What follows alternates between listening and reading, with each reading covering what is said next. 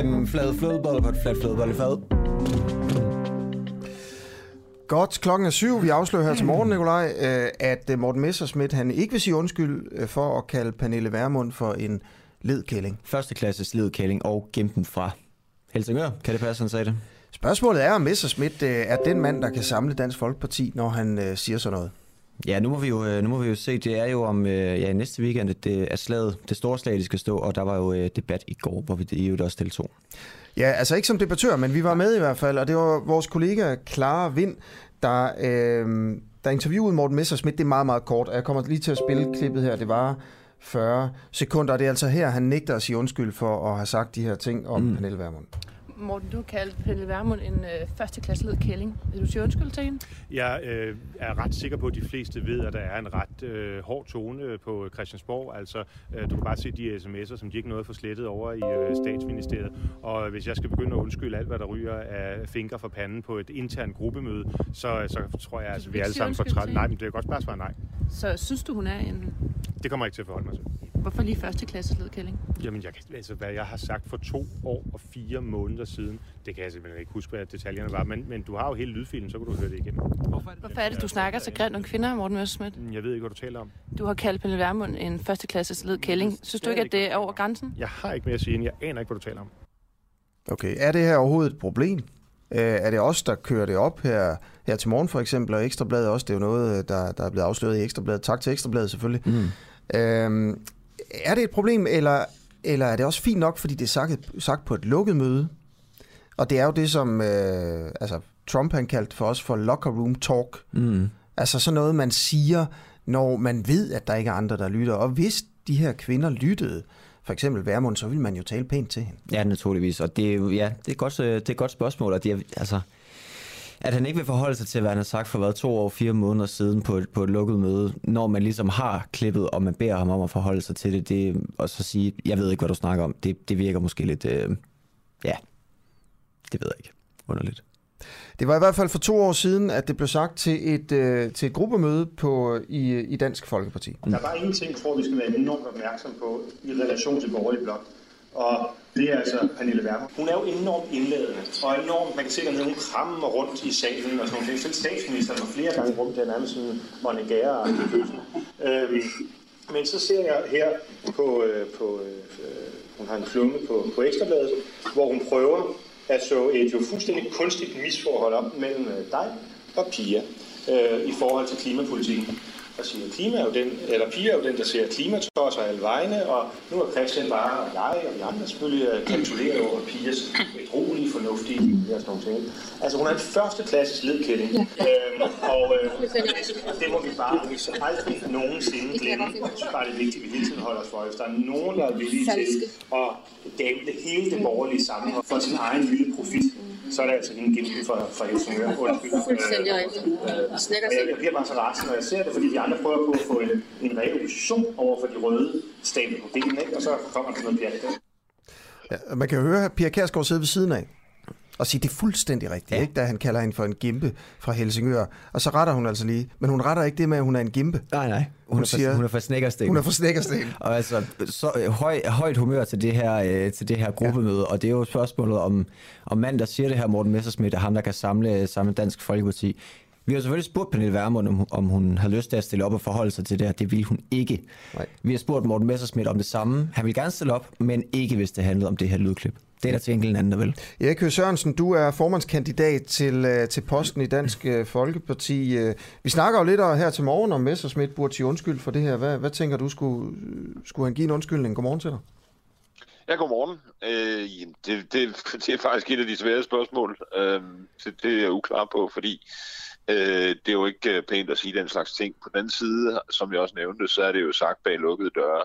Øh, og så, så mens jeg lyttede til jeres indslag, det var jo første gang, jeg selv hører filmen, øh, men, men øh, så, så når jeg tænker på, hvad jeg måske selv har sagt bag lukkede døre, i den tillid til, at det, det var øh, fortroligt, øh, så må jeg sige, at øh, jeg, jeg har nok aldrig, jeg tror faktisk aldrig, jeg har brugt første, udtrykket første klasse led kælling, men, men det er jo en friere snak, Øh, og jeg tror faktisk, når, nu kan jeg ikke høre det helt præcis, men jeg tror faktisk, der er adskillige, der griner derinde, så det er jo, øh, det er jo, det er jo åbenbart den tone, der er, og så kan man sige, nej, det er måske lige over kanten, øh, og, og man kunne godt have bilagt det med en undskyldning, men det er ikke noget, der, altså, øh, det, er ikke noget, der får mig til at, at fare i flint eller noget som helst. Det er, det er faktisk et dilemma, synes jeg, fordi øh, man jo, og jeg, jeg tror, de fleste har, har brugt den slags udtryk. Det, det, det tror jeg jo faktisk. Mm.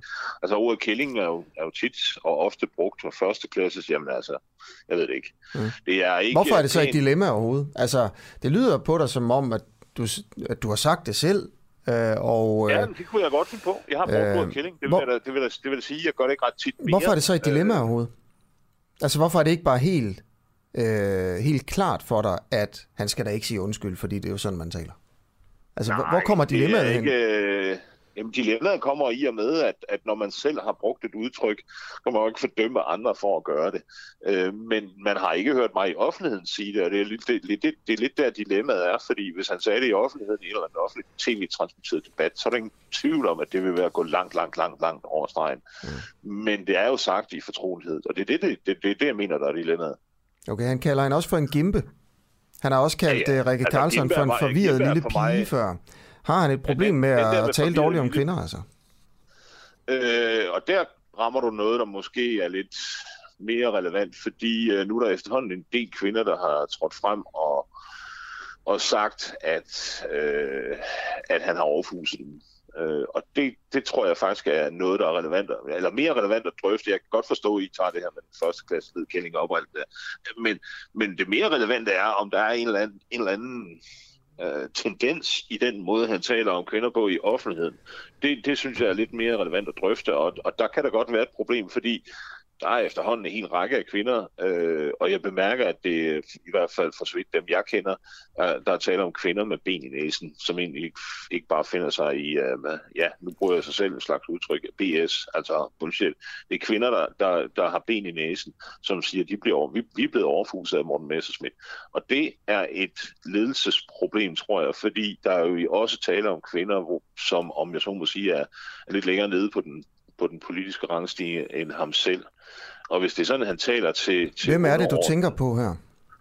Ja, der er en hel række, en, lang række af kvinder, øh, eller der er i hvert fald fire, jeg kan komme i tanke om, som har haft problemer med den måde, som Morten, uh, Morten optrådte på. Hvem er det? Øh, Rikke, Hvem er det? Rikke Carlsen. Mm. Jamen altså, Rikke Carlsen, Anna Rosbach, og nu senest i Ekstrabladet, øh, Amina Sadar og øh, hvad, Tanja Kvade Madsen. Og jeg kender de to af dem, øh, Tanja Kvade og Minja Sadar. Øh, det er ikke, altså det er bekendte, øh, gode bekendte endda, men, men det er kvinder med ben i næsen, som, som ikke finder sig i, uh, i at blive talt dårligt til, og nu er de så trådt frem i ekstrabladet. Det synes jeg, det synes jeg måske lidt er en lidt mere træls sag, at, at uh, de føler sig overfuset. Kan Morten Messerschmidt samle Dansk Folkeparti, når han taler, som han gør, til kvinder? Øh, jamen, jeg ved jo ikke, hvordan han selv skal være der hele tiden. Jeg ved ikke, hvordan det kører hjemme hos Dotter, og hvad ved jeg. Men øh, jeg, jeg synes, man skal, man, skal, man kan godt rejse det flag, der hedder, eller det, den det advarselslampe, eller hvad skal man sige, for den til at blinke, mm. der hedder, man er nødt til at tale ordentligt til dem, som man er, om jeg så må sige, chef for. Ja. Øh, og, i alle til, og, og, og jeg tror ikke, han har udtalt til Ekstrabladet, at han, han, han, der, der er ikke noget sexistisk i det, han kan finde på at tale sådan til alle mænd eller kvinder. Mm. Øh, og det er sådan set, det tror jeg sådan set er rigtigt. Og, og, og det, det er ikke sexisme som sådan, ja. men det, det, det er udtryk for, tror jeg, altså at man måske lige er lidt, lidt for grov i det der øh, forhold, hvor han, om jeg så må sige, har magten. Okay, tusind tak, fordi du vil være med, Erik Høgh Sørensen. Ja, ja jamen selv tak. Ja, formands... Men, øh, øh, ja. Ja, nej, men der var ikke så meget andet end det. Altså, jeg, jeg synes, det kan det godt... De fire kvinder, som jeg har, øh, som jeg nævnte her, det er sådan set en mere relevant sag, øh, end det der med, at man lige har kaldt den første led, Gimbe, eller hvad ved jeg. Ja. Jeg, jeg. Tror faktisk selv, jeg vil have undskyldt, men jeg ser det ikke som nogen alvorlig øh, et noget alvorligt brist, fordi det ligesom er sagt i fortrolighed. Okay, vi har en af kvinderne på lige om lidt. Tusind tak, fordi du var med. Ja, selv tak. Vi snakkes. Okay. Hej du. Hej. Det var altså Erik Høgh Sørensen, som gerne vil være formand for Dansk Folkeparti, øh, i stedet for Morten Messerschmidt. Ja, som ikke øh, nødvendigvis synes, det er et øh, ledelsesproblem at kalde øh, politiske modstander for, for ledekællinger. Øhm, Anders Lipstand har skrevet ind til os, nu skal I ikke sidde der og være førsteklasses nypoetanske narrøve. Hvad er det jo ikke? Godt, vi har selvfølgelig en masse andre ting på programmet her til morgen. Øh, er der ved at, altså krigen i Ukraine, mm. nærmer den sig? Øh, hvorfor er der så mange, der melder sig ud af Venstre? Syv siden valget. Kan ja. du alle syv? Øh, nej, der er Knut, der er Støjberg, der er Britt Bager, der er... Øh, mm, det er rigtigt indtil videre. Ja. Lars Lykke. Lars Løkke, ja selvfølgelig Lars Løkke. Tommy Ahlers. Tommy Ahlers, ja. Christian Jensen. Og Christian Jensen. Carsten Lauritsen. Og jeg for nylig Carsten Lauritsen, det er fuldstændig ja. rigtigt, som jo skal til Dansk Industri i stedet for. Ja, og så øh, øh, Claus Hjort forlader også øh, Venstre, ikke? Jo, øh, han stiller ikke op næste gang i hvert fald. Nej, det er det, og det har han jo bebudet for, for noget tid siden. Nu kan man så snakke om, om hans øh, afgang fra Venstre bliver mere eller mindre elegant, tror jeg vist roligt, øh, roligt man, kan, øh, man kan sige. Øh, jeg læste, at han stod til 12, op til 12 års fængsel, hvis han bliver dømt for, øh, for de her lækager, som han, øh, som han er blevet anholdt for. Yes. Okay, øh, der, det er bare for at sige, at vi har en masse om det her med Venstre, vi har en masse om det med, med Ukraine, hvor de store spørgsmål er, så, selvfølgelig er, altså, er vi tættere på en krig nu, end vi var sidst, vi var vågne. Øh, Rusland står opmarcheret på grænsen, og øh, det der med at tale om krig, det bliver mere og mere aktuelt. Øh, men, men først uh, tilbage til spørgsmålet om Morten Messersmith kan samle Dansk Folkeparti, når han taler som han taler. Han taler jo, han har jo kaldt uh, Værmund for en førsteklasses led, Kælling og, og en gimpe, og han har talt uh, sådan dårligt og aggressivt til, uh, til flere mm. kvinder. Tanja Kade Madsen, øh, blandt andet har han øh, sagt noget til dig. Du er lokalpolitiker i Fredensborg øh, for Dansk øh, Folkeparti, og du blev ringet op af Morten Messersmith på et tidspunkt. Hvad var det, han, han sagde til dig i telefonen? Godmorgen. Godmorgen. Jeg skal lige starte med at sige, at jeg er ikke lokalpolitiker medlem af lokal, altså foreningen, øh, opsidder som bestyrelsesmedlem, men blev ikke valgt ind, som mm. så mange andre. Øh, men jo, jeg kan sagtens bekræfte, at, øh, at han jo ringede op øh, den 14. september sidste år, øh, og fik et, øh, pænt sagt, et øh, hysterisk anfald, øh, der varede 11 minutter. Jeg har måske snakket i 1 minut eller 11 minutter. Øh, og det var en, øh, en mand, jeg overhovedet ikke på nogen måde forestillede mig opføre sig sådan. Altså det var simpelthen så pinligt, og jeg ville ønske, at jeg havde optaget samtalen, som jo er, er meget populært i det her parti åbenbart, men, øh, men det er altså ikke en del af min opførsel at være sådan. Øh, men det var jo, altså jeg var narcissistisk øh, på grund af den her artikel, øh, der var i Ekstrabladet, hvor jeg havde kaldt blandt andet Vistisen og Mess, er ikke Mess, hvad hedder det, øh, kofod for glamourdrenge. Øh, og det brød han så ikke om. Men det, der var det værste for Morten, det var, at Melterfeldt var omtalt. Så for Morten handlede den her artikel sådan set kun om Melterfeldt, og det havde jeg jo overhovedet ikke mandat til at udtale mig om. Øh, og, altså, hvad fanden jeg bildte mig ind, og han var kraftet med målløs. Øh, hvad kaldte han dig? Øh, narcissist. Altså nej, han sagde, at jeg var narcissistisk. Øh, og det er jo lidt sjovt, at det lige kom ud af hans mund. Men det er jo så, hvad det er. Hvorfor er det sjovt? Ja, fordi at man, altså, han er jo om nogen narcissist, og det kan han jo ikke gøre for. Altså, det, det er jo ikke noget, man selv vælger, om man vil være eller ikke vil være, men det er der jo, altså... Hvad mener du? Utallige. Altså, med, man kan bare han er narcissist? Hans ad, jamen, hans adfærd, den der, han selv, altså, det går bare tage i forhold til altså, altså politik, altså Dansk Folkeparti. Det er jo ham hele vejen igennem, koste hvad det koste vil. Og nu har jeg jo haft dem rigtig tæt på, hvor jeg sidder altså i lo- lokalbestyrelsen. Øh, og i takt med, at han så også er valgt her, øh, så har han jo deltaget i utallige af vores bestyrelsesmøder. Og der har jeg jo bare kunne se, jeg skal lige sige, at jeg har jo virkelig været Mortens mand. Altså virkelig, så sent som til, altså i sommer så også. Og virkelig støttet ham. Øh, og, øh, og været farvet af ham, som rigtig, rigtig mange andre. Men netop gennem vores bestyrelsesmøder og rigtig mange samtaler, også som ikke har været hvad hedder det, øh, i bestyrelsesøjet, så har jeg jo set en helt anden side af ham. Øh, og, og der har jeg jo set, hvordan han har undergravet Christian Tusinddal for fuld skrue, øh, og hvordan vi andre blev kigget.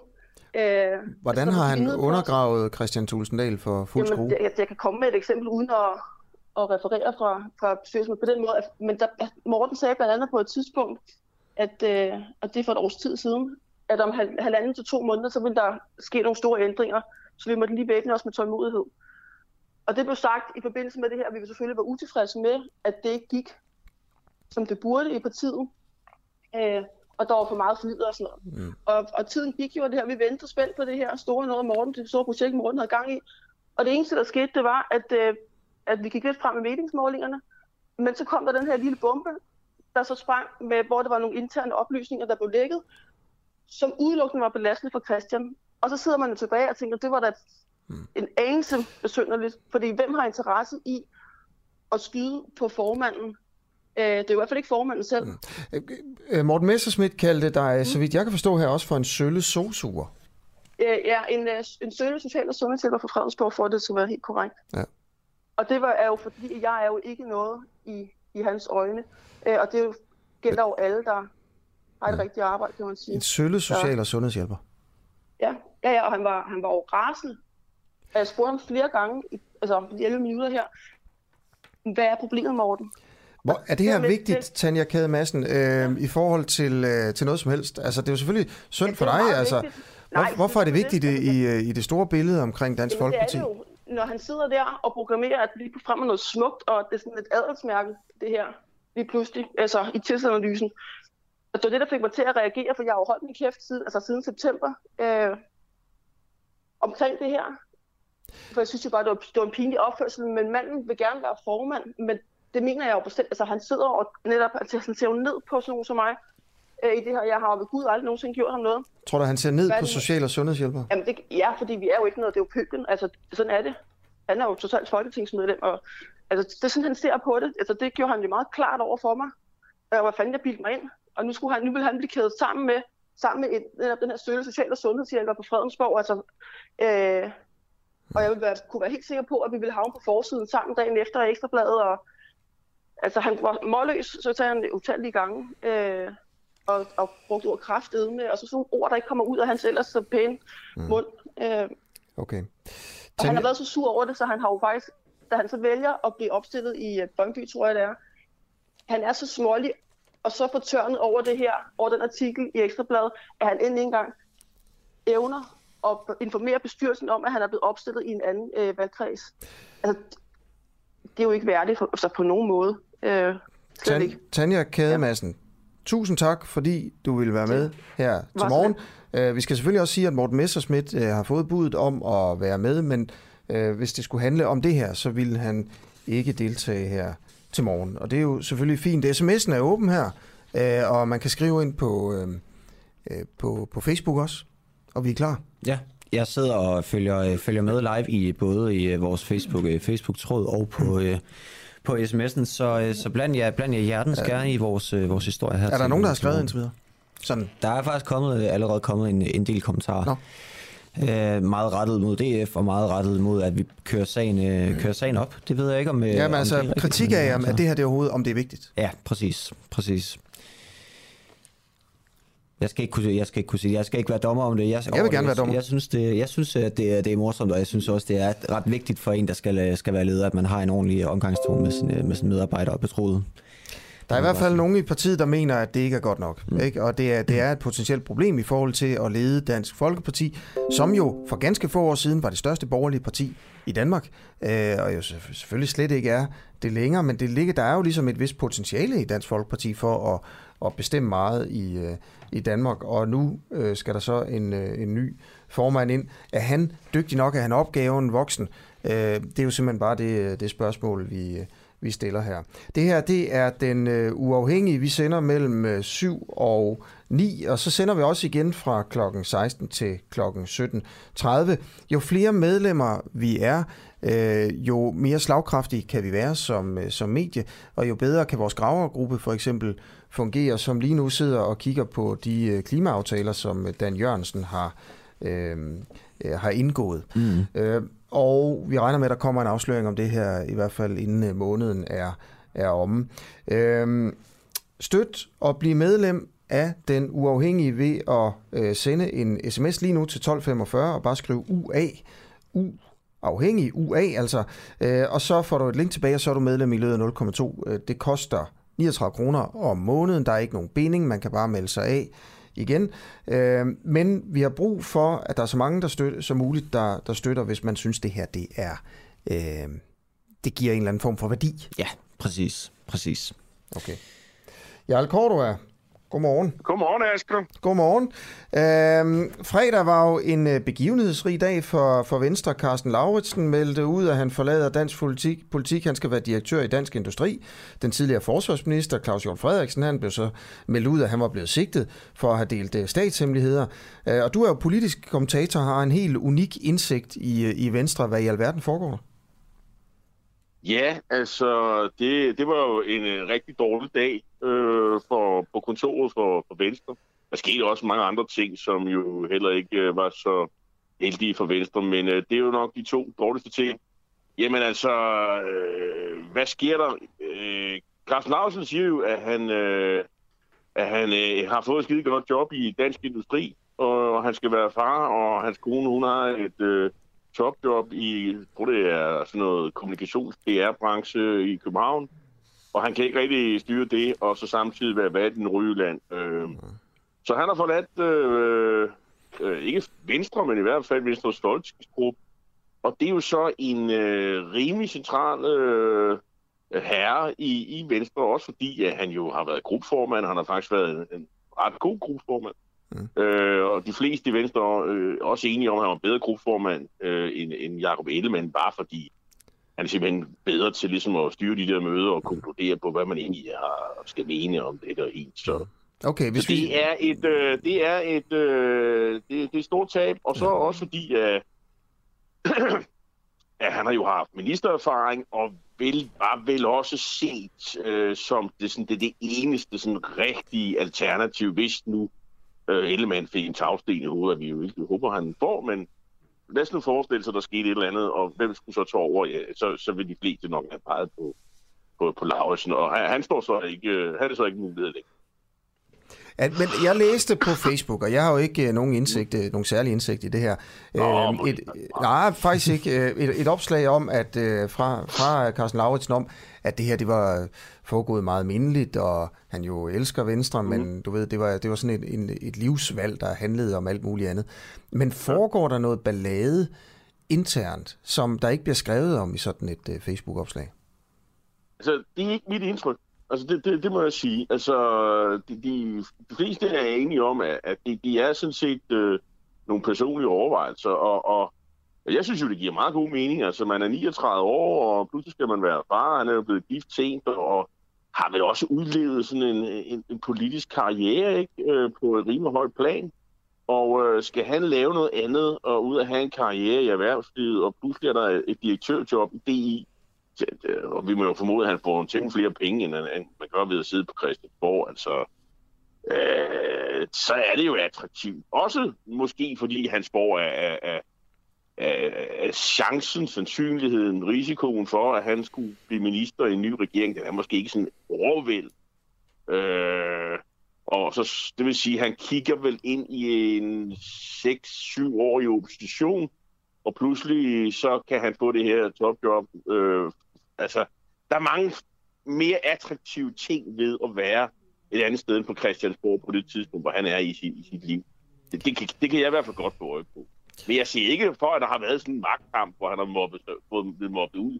Tværtimod, at det virker faktisk som om, at Ellemann er klar over, at han altså, øh, øh, Altså, han skal give noget plads, øh, og, og, og specielt den her, man talte om elbanden, Lauritsen, Løde og Troels Lund, at de var, har været temmelig magtfulde, og det er også mit indtryk af, at de faktisk også har haft temmelig meget indflydelse på sådan, øh, de forhandlinger, der har været, og, og, og så Lauritsen har været en, øh, en magtfuld figur, øh, egentlig. Så mm. nej, jeg, jeg, jeg ser ikke øh, det, det der mm. perspektiv, øh, det, men det er en skidt dag for, for, for Ellemann, fordi det er jo sådan det, det er jo så øh, endnu et nummer i rækken i, øh, i, i dansk politik. Det, altså Venstre ligner øh, øh, lidt øh, de 10 cyklister i den der børnesang, øh, hvor de vælter hele tiden, og der bliver færre og færre cyklister. Ikke? Altså, ja. sådan, sådan ser det jo ud. Hvor, går det, hvor dårligt går det for Venstre lige nu i meningsmålingerne egentlig?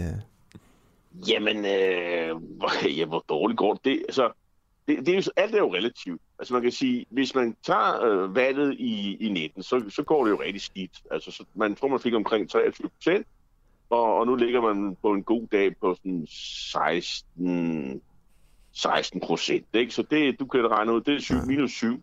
Så de bliver jo temmelig mange øh, færre. Men, men man kan sige, har det været værre? Ja, ja, jo, jo. Der har det der i februar sidste år, der lå man og på de der 11-12, ikke? Mm. Øh, der var proppen gået helt ud. Så, så de kigger jo på det, og så siger de, de synes jo, glasset det er halvt fuldt, fordi at det, det bliver stabiliseret, og så håber de jo, at de på valgdagen bliver større end de konservative.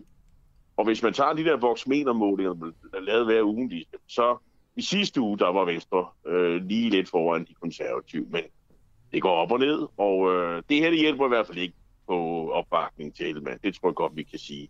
Med hensyn til Claus Hjort, så er det jo lidt andet sag. Altså, Claus Hjort har jo, altså, har jo ikke været på Christiansborg i meget lang tid, fordi hans kone er alvorligt syg. Øh, øh altså, hun er både kræftsyg og dement.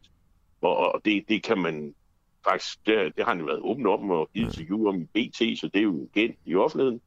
Og så kommer det her oveni. Så, så, så han har jo ikke... Han, altså, nu, nu bliver han jo fremstillet som en enorm magtfuld og sådan noget. Det, det, det mener jeg ikke, han er. Altså, Nej. han var enormt magtfuld. Det, det er han altså ikke mere. Altså, han, har ikke, han spiller ikke den der rolle, som han har gjort. Men altså, han er jo et stort navn jo, og, og, og det er jo heller ikke ligefrem en positiv nyhed øh, for Venstre, det er klart. Men han har jo også sagt, at han genopstiller ikke øh, næste gang. Altså i modsætning til, til Pia Kærsgaard, som er still going strong, og hvor man må forvente at skal spille en rolle, så, så har Claus Hjort jo, som er på samme alder, jo sagt, at han genopstiller ikke næste gang, og, og det er jo bare en, en konsekvens af, hvordan tingene kører lige nu. Ikke? Ja. Okay, Jarl Cordova, tusind tak, fordi du vil være med til en analyse det om, uh, hvordan... Bare så lidt. Vi ringer bare en anden god gang. ja. Det godt. Ja, lige måde. Ja, lige måde ja. Hej. Hej, hej. Hej, Ja. Om cirka et øh, kvarter, der skal vi høre nogle ret, øh, ret kontroversielle lydbider, som du har gravet frem, øh, Asger Jul, fordi du har nemlig interviewet Hans-Jørgen Bonniksen, den ja. tidligere chef for, øh, for PET, og øh, de lydklip er jo en del af en, en podcast, som vi du fik ideen til torsdag udgav fredag, der hedder Spionchefens øh, Hemmelighed. Ja. Og vi skal altså høre nogle lydklip fra, øh, med Hans Jørgen Bonningsen fra, øh, fra lige præcis den podcast. Ja, altså det er jo ikke, fordi jeg har gravet noget frem på den måde. Jeg har bare interviewet ham, ikke? Øh, mm. Men han siger nogle, nogle ting i det, der er, der, der er sådan forholdsvis interessante i hele spionsagen. Ikke? Og hvis man vil vide mere om den her spionsag, så kan man hvis man har lyst til det, øh, gå ind og lytte til, til podcasten, som kommer en gang om ugen, og den hedder Spionchefens Hemmelighed. Den mm. kan kun findes inde på vores egen app. Ja.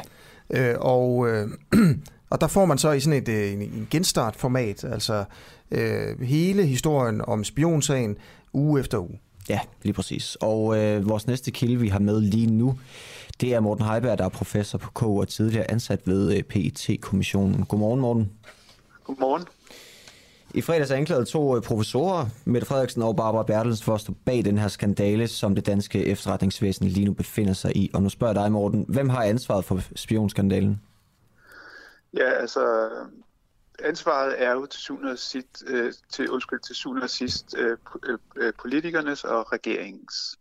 Det kan der ikke være nogen tvivl om, fordi øh, skandalens udgangspunkt er øh, hjemsendelsen af øh, ledelsen i, øh, i Forsvarets efterretningstjeneste og departementchefen i øh, Forsvarsministeriet, og det er en politisk beslutning. Da den er truffet på baggrund af, kan man sige, en, en meget kritisk øh, presmeddelelse fra det tilsyn, der fører øh, tilsyn eller kontrol med efterretningstjenesterne, så ruller skandalen, og vi ser over det følgende år, at så begynder der lige pludselig at lægge oplysninger fra øh, tilsyneladende for efterretningstjenesterne i utilfredshed over skal man sige, samarbejdet øh, mellem det politiske niveau til synlædende og efterretningstjenesterne. Så på en eller anden måde, så kan man sige, så er det nok den oprindelige håndtering med hjemsendelserne øh, af ledelsen i FE og Forsvarsministeriet, der har været med til at, øh, skal sige, at skærpe den krise, vi nu er vidne til. Vil det sige, at det du siger, der sker, det er, at øh, øh det, her, det her tilsyn, øh, har en, en, en kritisk en formodning om, at efterretningstjenesterne har, har lavet noget lort i forhold til at aflytte sammen med amerikanerne. Og øh, tilsynet, i stedet for ligesom at undersøge det videre internt i, i, hvad kan man sige, hos myndighederne, så udsender man en pressemeddelelse om, at det sandsynligvis øh, er helt galt i efterretningstjenesterne. Og så fritstiller man for eksempel Lars Finsen, spionchefen. Ja. Øhm, og det bliver han så forbandet over. Og det bliver de andre i efterretningstjenesterne så forbandet over.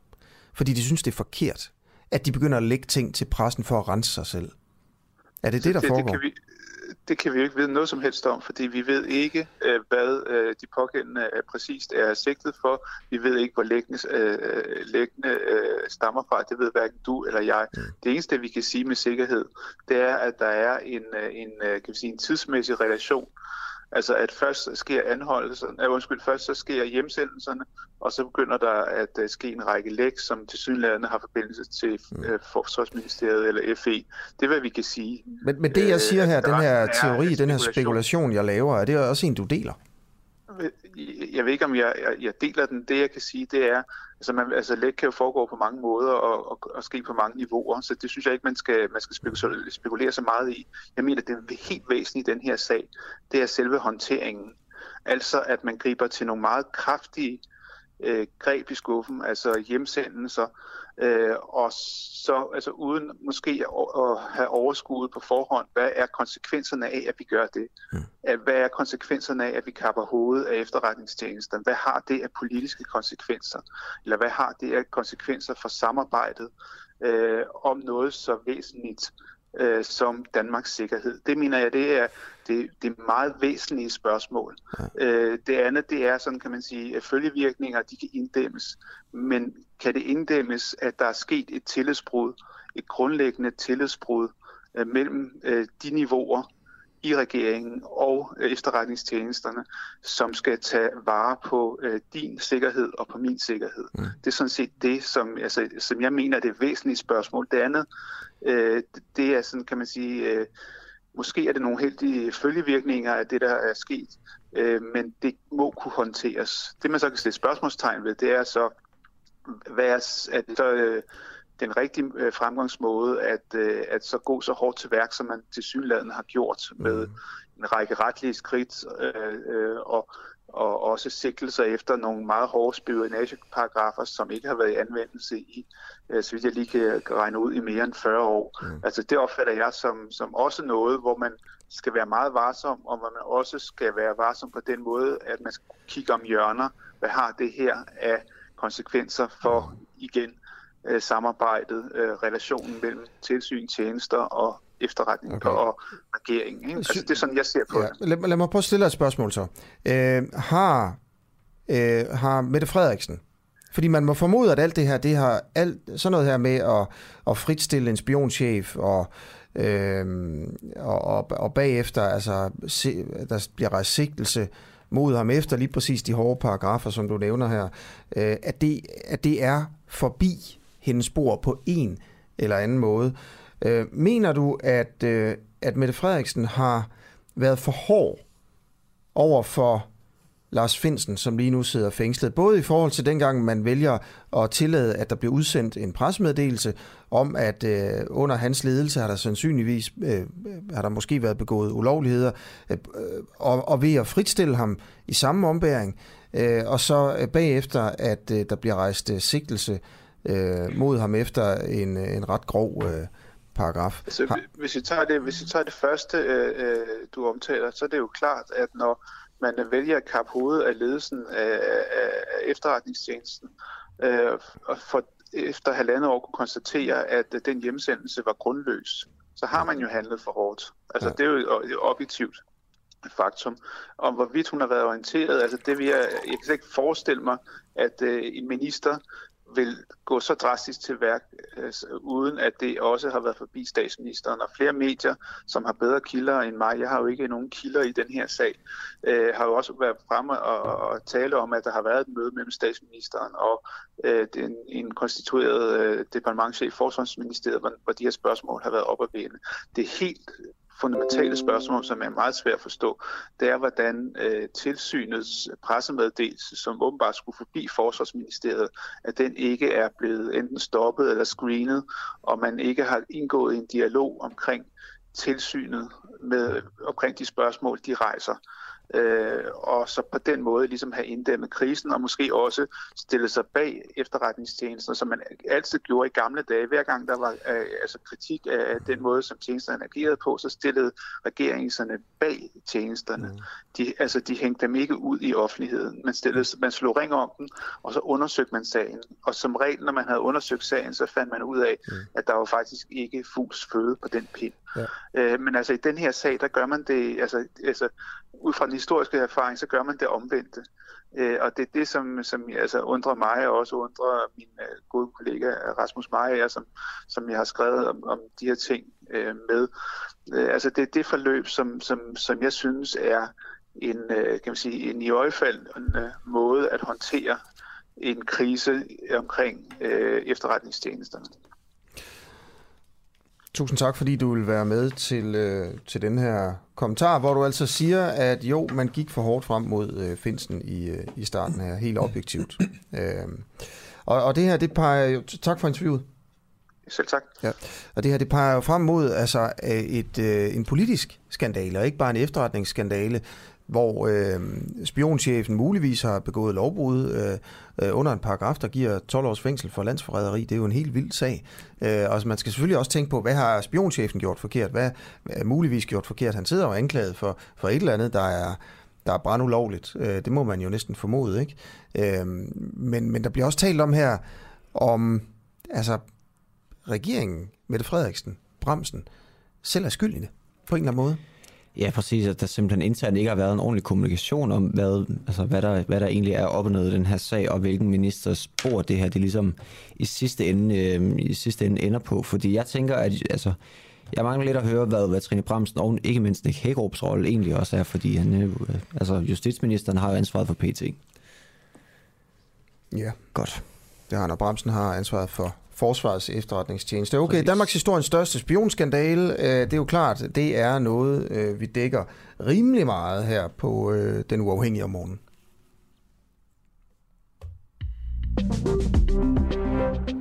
Hver eftermiddag, mandag til torsdag fra 16 til 18, kan du her på Den Uafhængige ringe direkte ind til vores værter, hvis du mener, at de tager fejl i deres påstande. Det her emne her, det er så vigtigt, og det er så stort en, en slagmark, at, at den kommer vi ikke udenom. Øh. Men det, er jo det, der er fantastisk, det er, at vi kan tale demokratisk. Lige nok, og det er, det er jo det. Er det. Det, ja, det, det er præcis, uenige eller, eller enige om. Lige nok. Præcis pointen med det her program, det er jo, at vi skal, vi skal have talt om tingene. Også os, der er uenige. En ny påstand i hver udsendelse. Der er ingen sluser eller lyttercensur.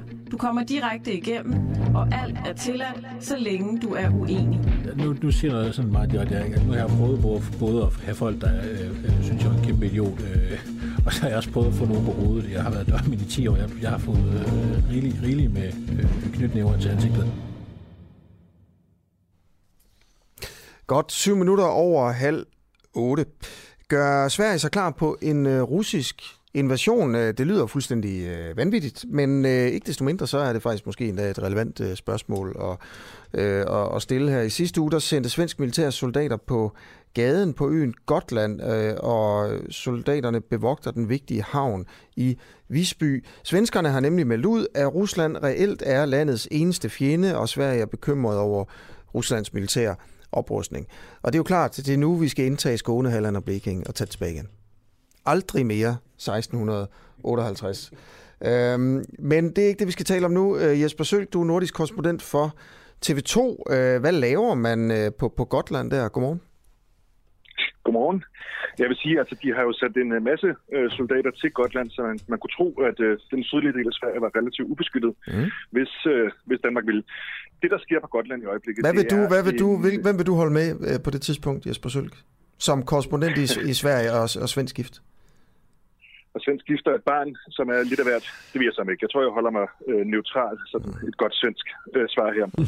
øhm, på Gotland øh, sker der det simpelthen, at, øh, at Sverige i øjeblikket øh, opruster. De sender yderligere soldater over, de sender yderligere militære køretøjer. Øh, der er blandt andet her i øh, lørdags, var der en færge, der kom ind med omkring en 50 militære køretøjer, en masse soldater, der blev aflastet. Det er sådan lidt en usædvanlig situation, kan man sige, i, i en lille by, Visby, øh, der så nede ved færgeterminalen, så der lige pludselig proppet med, med soldater.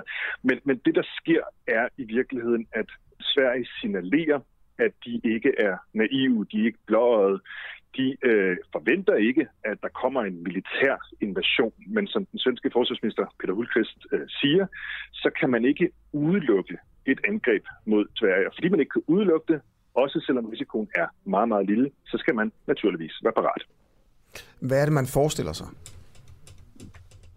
Jamen, der er jo flere ting, øh, man, man forestiller sig. Altså det, det, som vi kan se i øjeblikket, er, at der er aktivitet omkring Sverige, altså i det svenske nærområde omkring Østersøen. Det er blandt andet en øh, afskillige russiske krigsskibe, heriblandt flere sådan nogle landingsfartøjer, hvor der kan være omkring 150-200 soldater, plus militære køretøjer. Det vil sige, at hvis man skulle have en interesse i at, at gå i land et eller andet sted langs øh, den øh, svenske Østersøkyst, så er der krigsskibe i området, som potentielt kunne gøre det. Øh, så det skal man selvfølgelig forberede sig på. Og det igen, de bliver ved med at sige, det er jo ikke fordi, det er et sandsynligt scenarie, at det her sker, men man skal være forberedt. Men så sker der også en masse andre ting, øh, blandt andet i forhold til sådan cyberkrigsførelse, hvor at, øh, man har set, at svenskerne er blevet på forskellige måder udfordret øh, på det område. Det er også nogle af de ting, man holder øje med. Der er jo sådan noget som øh, russiske jægerfly, som har flået ind i, i svensk luftrum. Det er man også opmærksom på, og den liste er sådan relativt lang. Så der, der er rimelig meget, som de skal holde styr på, svenskerne. Du siger, at svenskerne er blevet udfordret af cyberaktivitet. Var det var det, det udtryk, du brugte? Altså, hvad, hvad ligger der i det? Man har set flere gange, at der har været forskellige former for indikationer på, at måske øh, russere, måske andre, det vil man jo ikke altid, har forsøgt at, at være inde og rode lidt i blandt andet noget svensk infrastruktur, øh, i nogle svenske institutioner osv. Så nogle af de ting er man opmærksom på øh, i Sverige. Man kan blandt andet se, at det, det er et område, som har fået flere penge i, i Sverige. Man har nu øh, sådan svenske cyberværnepligtige, man gør det til en del af officersuddannelsen. Øh, så det er et, et område, man har fokus på. Det er også noget som, at, øh, at for eksempel svenske unge kan blive påvirket øh, på, på TikTok, altså som sociale medier med forskellige former for propaganda. Det er også nogle af de ting, som man, man arbejder med at være opmærksom på i Sverige i øjeblikket. Okay. Jamen øh, Jesper Sølk, tusind tak, fordi du vil øh, være med. Jeg tror, jeg har lige et sidste ja. spørgsmål til Jesper Sølk, hvis jeg lige kan nå, nå at sparke det ind, fordi vores lytter John Lau, han har skrevet ind, øh, vi har, øh, fordi vi tissede for det her interview tidligere, og han har skrevet, ja, tættere vi er på krig, øh, har læst, at man har observeret usædvanligt store droner over atomanlæg i, øh, i Sverige, og øh, der er altså nogen, der mener, Jesper Sølk, at det er russerne, der står, der står bag de her store, øh, store objekter, der flyver over atomkraftværkerne. Er det Putin, der står bag dem?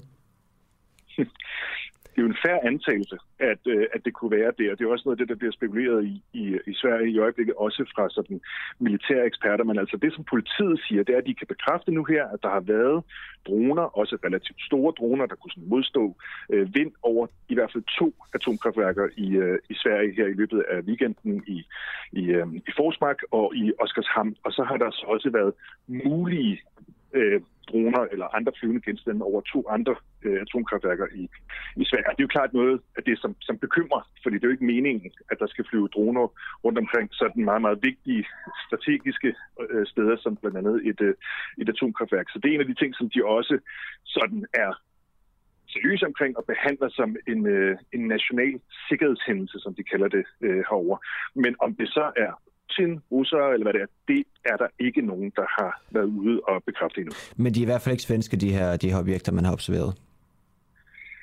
Det kan man jo så ikke afvise, mm. men det mest nærliggende er at antage, at det er øh, nogle andre, der har nogle interesse i måske lige at vise, at de har formåen til at flyve rundt med droner, også over atomkraftværker, hvor det er meget, meget ulovligt.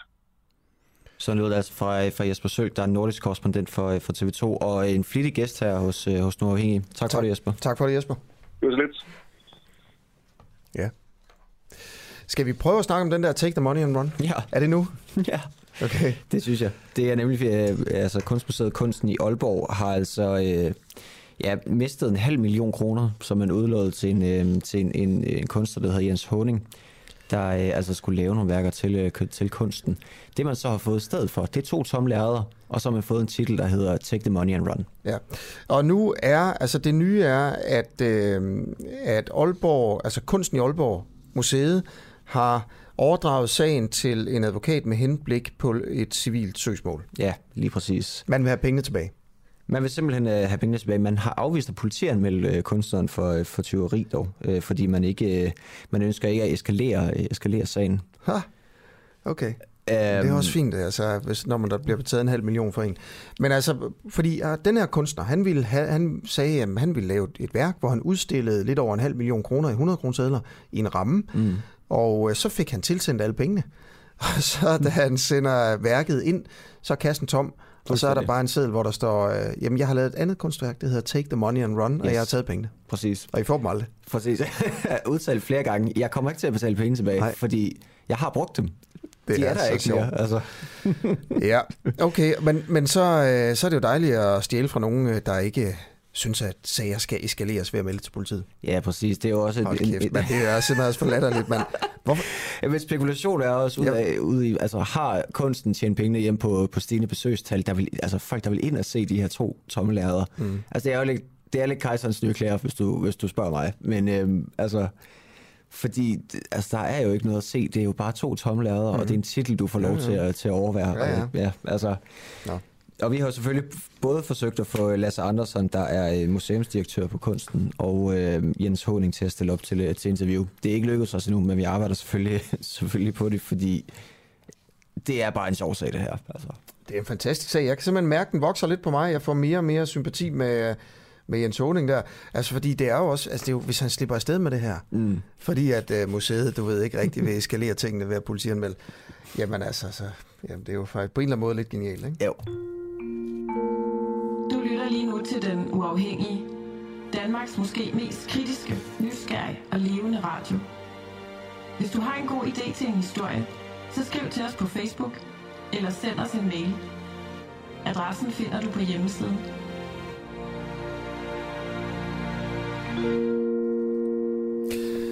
Godt, der er nyt om øh, spionsagen øh, nu her, fordi øh, vi har lavet et øh, interview øh, med Hans-Jørgen Bonniksen, den tidligere efterretningschef, og, og det er det, han siger i det her interview, der på en eller anden måde er opsigtsvækkende. Han indrømmer nemlig, at han selv og, and, og en anden højt placeret ansat i efterretningstjenesten øh, har, har brudt tavshedspligten angiveligt, øh, uden det har fået nogen retlige konsekvenser. Og det er jo meget interessant set i lyset af, at spionchefen øh, sandsynligvis er, er sigtet for at have gjort det samme rent principielt, altså at bryde øh, tavshedspligten og have lægget hemmelige oplysninger til øh, til medierne. Vi ved ikke, om det er det, spionchefen er anklaget for, men det er det, der bliver, øh, som, som flere medier erfarer. Og øh, nu viser det sig så, at det måske ikke helt er så unormalt, som man ellers øh, skulle tro. Øh, den her indrømmelse fra Hans-Jørgen Bonningsen, den tidligere efterretningschef, øh, den kommer altså i første afsnit af en ny podcast, vi har lanceret her på Den øh, Uafhængige. Øh, til alle, som er meget interesseret i spionskandalen, så ligger der altså en podcast, der hedder Spionchefens Hemmelighed. Øh, den er gratis, men man skal gå ind og finde den på vores egen app. Det er kun derinde, den ligger. Øh, det er altså den app, der hedder Den Uafhængige. Og i det første afsnit, der øh, forsvarer Hans-Jørgen Bonniksen faktisk sin tidligere chef, altså spionchef Lars Finsen, der nu sidder i, øh, i varetægtsfængslet øh, i, i Danmarks historiens største spionskandal, mm. som det jo bliver kaldt. Øhm, og han er jo altså sigtet for angiveligt at have videregivet klassificerede oplysninger til øh, pressen. Øh, Bonniksen kalder i det her afsnit øh, Lars Finsen for en hedersmand og garanterer, at han ikke er en, øh, en landsforræder, øh, selvom han er sigtet øh, under en paragraf, der handler om lige præcis øh, mm. det. Og, og sådan i sit forsvar for Finsen her, der øh, giver Bonniksen altså i, i podcasten nogle, nogle interessante oplysninger. Han har selv givet hemmelige oplysninger til journalister i strid med tavshedspligten, siger Hans Jørgen Bonniksen, og han kender også til en anden sag, hvor en højt placeret efterretningsmand angiveligt havde brudt sin tavshedspligt, og så stille og roligt i mindelighed blev forflyttet, da man fandt ud af det. Ikke nogen anholdelser, det er ikke nogen sigtelser. De her udtalelser fra Bonniksen, de er øh, interessante selvfølgelig set i lyset af Finsen-sagen. Og vi kommer til at spille et lille klip nu. Det er mm. meget snak. Men der kommer et lille klip her med øh, Hans Jørgen Bonniksen fra podcasten. Øh, det er altså her, hvor han siger, at han selv har brudt sin tavshedspligt. Øh, og i det her klip, man skal høre her, der bliver han så presset på, at er det virkelig rigtigt, er det virkelig rigtigt? Og så vil mm. han ikke gentage det. Men læg mærke til, hvordan han siger det i starten af, øh, af klippet. Og nu skal jeg lige finde det rigtige frem her. To sekunder.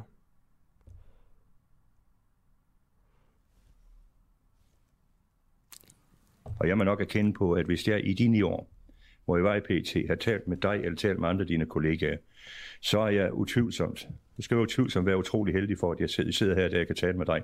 For det, at, der har jeg da også til baggrund ved at være på kanten af min tavshedspligt. Samtidig har jeg overtrådt min tavshedspligt, men jeg har da ikke gjort i landskadelig virksomhed. Jeg har gjort det for...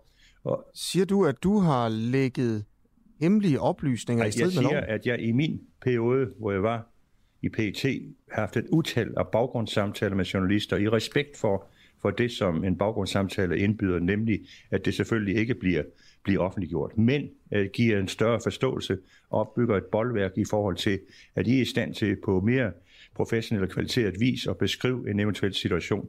Det gør man. Det gør man har, i forhold til rigets sikkerhed. Har det du- gør man ikke i forhold du- til at skade, skade landet eller være landsforræder. Har du, da det du var afvise. Jeg, chef i politiets efterretningstjeneste, givet hemmelige oplysninger til journalister i strid med loven? Jeg siger, jeg kan ikke afvise, at det er udsat for telefonaflytninger i de ni år, Har du gjort været. det, Bonniksen? Jamen, jeg kan jo ikke sige, om jeg har gjort det. Overhovedet ikke. Jeg kan sige, at jeg i baggrundssamtaler har været på kanten af min tavshedspligt, men dermed, hvis det bliver udsat for en telefonaflytning, hvordan kan det så ikke tolkes? Det er det, jeg siger. Det kan mistolkes i en sådan grad, at det kan medføre, at man siger, hold da op, ikke? Hvad er det, han siger til en journalist? Blot lægger han nu ikke fuldstændig øh, de sensitive oplysninger, som er afgørende betydning for en, en efterretningstjenestes virke. Det er det, jeg prøver på at forklare, og det kan det være svært for nogen at forstå, men hvis det, man er journalist og har haft utal af samtaler til baggrund, så tror jeg, at man har forståelse for det. Hvorfor ligger man, og nu spørger jeg jo dig, Onyxen, på den her måde, og øh, jeg kan også mærke, at du ikke nødvendigvis er bekvem med spørgsmålet, men, men nu handler det jo også om, om Finsen. Jeg er da meget bekvem ved det, for jeg gør det, jeg gør det med det gode formål, at forebygge modvirke og forhindre, at det foregår nogle, nogle Ja, ting, hvorfor? som kan skade Danmarks interesse. Det er derfor, Ja, hvad kunne motivet være til at lægge hemmelige oplysninger Jamen, til en journalist? hold nu op, Asger. Prøv nu at lytte efter, hvad jeg siger. I baggrundsinformationer prøver jeg på, i forhold til at opbygge den respekt og den tillid, som eksisterer. I forhold til det, at jeg håber på et eller andet givet tidspunkt, man kommer i en situation, at I betydeligt mere professionelt er i stand til at beskrive, hvad der reelt foregår. Der taler vi frit for det, jeg har, og jeg er aldrig nogensinde blevet misbrugt, og håber aldrig nogensinde at bliver det. at Der taler jeg selvfølgelig respekt for den gensidige tillid, som eksisterer, men jeg gør det med et eneste formål for øjet. Det er at forebygge, modvirke og forhindre skadevirkninger i forhold til det danske samfund. Jeg gør det da ikke, fordi jeg er landsforræder. Jeg gør det da ikke, fordi jeg har vilje til at skade Danmarks sikkerhed. Altså hvis man virkelig går ind og tolker det på den måde, så er man nok erkende, at øh, ja, så er man langt ude. Ja. Her der siger Hans Jørgen Bonniksen altså, at han i hvert fald er gået til grænsen af, af, af sin, af sin øh, tavshedspligt, øh, gået til kanten. Og i starten af interviewet siger han også, at han samtidig er gået over. Mm, ja, Øhm, men, men det har altid været sådan, øh, at han har haft til formål at, øh, at øge rigets sikkerhed. Altså, at han har, haft et, han har aldrig haft til formål at skade rigets sikkerhed, siger han. ikke. Og, og det, er jo, det er jo interessant i hele Finsen-sagen, ikke? Øh, fordi har Finsen gjort det samme? Ja, præcis. Altså, Hans Jørgen Bonningsen får jo sagt her, at det er simpelthen det er jo nationens bedste, bedste interesse, at han ligesom har, har, har gået til grænsen af sin, af sin, øh, ja, sin hvad hedder det, tavsheds, øh, tavshedspligt. Og ja, som du siger, det er jo lige præcis spørgsmålet, om Finsen har gjort præcis det samme. En anden øh, vild historie, som, som Bonniksen kommer med i, øh, i den her øh, podcast, øh, det er en, øh, en sag, som så vidt jeg kan forstå, alt, altså hidtil ikke har været, har været omtalt. Der bliver heller ikke nævnt navne eller årstal eller noget, men Bonniksen fortæller, at, at han via sine kilder øh, kender til en sag, hvor en højtstående efterretningsmand øh, var blevet anklaget øh, internt i efterretningstjenesten for at have krænket øh, tavshedspligten. Mm. Og i stedet for at rejse til af sigtelse og, og lave en stor sag ud af det med anholdelser og det ene og det andet, så ordner man det sådan i mindelighed, ikke internt. Man tager ham ind til en samtale, giver ham et tilbud, han ikke kan sige nej til. Fuldstændig ligesom på Sicilien. Og så, øh, du ved, så bliver han flyttet et andet sted hen. Ingen opdager noget. Nej. Og måske var det sådan, man skulle have ordnet sagen med, med spionchefen, ikke? Det er jo det, der er lidt underliggende her. Når man, men, men lad os prøve at, øh, at høre Bonniksens øh, historie her fra sådan de lukkede rum og de, de interne øh, altså ting, der foregår i efterretningstjenesten, som altså der bliver løftet en lille smule af, af sløret for her. Jeg har kendskab til, fra mine kilder af, en højt placeret embedsmand i efterretningsvæsenet var mistænkt for at krænke sig sin tavshedspligt. Man kaldte ham ind til en tur på gulvtæppet, som det hedder, i departementet, gjorde ham bekendt med, at man havde en mistanke om, præsentere ham for en løsningsmulighed, som man ikke kan sige nej til, næsten et mafia-tilbud. Og øh, gav ham en mulighed for at få en stilling, som på papiret fremstod som om, at øh, det var en forfremmelse. Den mand blev fjernet i løbet af weekenden, uden, uden skadevirkninger i forhold til noget som helst. Tværtimod. Det var en anstændig, fin måde at håndtere det på. Læg mærke til, hvad jeg nu siger. I et sikkerhedsmæssigt og efterretningsperspektiv, hvor man ikke går ud og brasser ud med det resultat, vi kender nu, altså fuldstændig totalt, at den her sag har skabt mm. ja, mere skade, end den har skabt gavn. Det du fortæller du mig her, at du kender til en sag, hvor en anden i efterretningstjenesten ja, har... Ja, men du får aldrig min kilder. Har lægget vide, hvad det er oplysninger sag, ulovligt, det. og så undlod man at retsforfølge ham. Nej, Jamen det kan man da. Nu skal lige hvis være man klar får kendskab ting, til det, ulovlige, det ganske ulovligheder, skal man må, må vel retsforfølge, hvis man er politiet. Skal man ikke det? Nej, hør nu efter her. Der tager du fuldstændig fejl, og der fatter I ikke klap af, hvad der foregår. Justitsministeriet er den eneste, det her påtale anklagemyndighed i forhold til overtrædelse af kapitel 12, altså landskadelig virksomhed og den slags ting. Det er så ens betydende med at vise, vise lovgiver på et tidspunkt selvfølgelig er sagt, hvis vi kommer ind i det her område her, så skal man altid gå ind og vurdere forhold til fremmede magter. Man skal altid gå ind og vurdere, hvilke skadevirkninger der eksisterer. Og der har han så retten til at sige, at vi vil ikke rejse tiltale. Vi vil på ingen måde forfølge den her strafferetsmæssigt. Det er den myndighed, han har, og det er jo klogt i et sikkerhedsmæssigt perspektiv. Og derfor har han retten og myndigheden til det. Det kan du spørge en hvilken som helst juridisk professor om, at, det er, er tilfældet, det er det muligheder, så. Hvis det så derfor er det ikke noget galt. Er, derfor er det ikke noget galt i det, nej, Asger. hvis det, er, hvis det har, i hvert fald i et tilfælde her, har været praksis, at man har ordnet det på den måde, som du beskriver ved øh, i mindelighed, altså at forflytte personen, man får det til at se fint ud på papiret, ingen øh, fatter mistanke, og man flytter personen væk lynhurtigt. Øh, hvorfor gjorde man det så ikke med Lars Finsen? Jamen, det er det spørgsmål, jeg stiller. Jeg stiller mig selv, hvorfor i alverden, hvorfor i alverden gjorde man ikke det? Så man da undgået de skadevirkninger, som, som tilfældet er lige her nu. Man må da have overvejet det.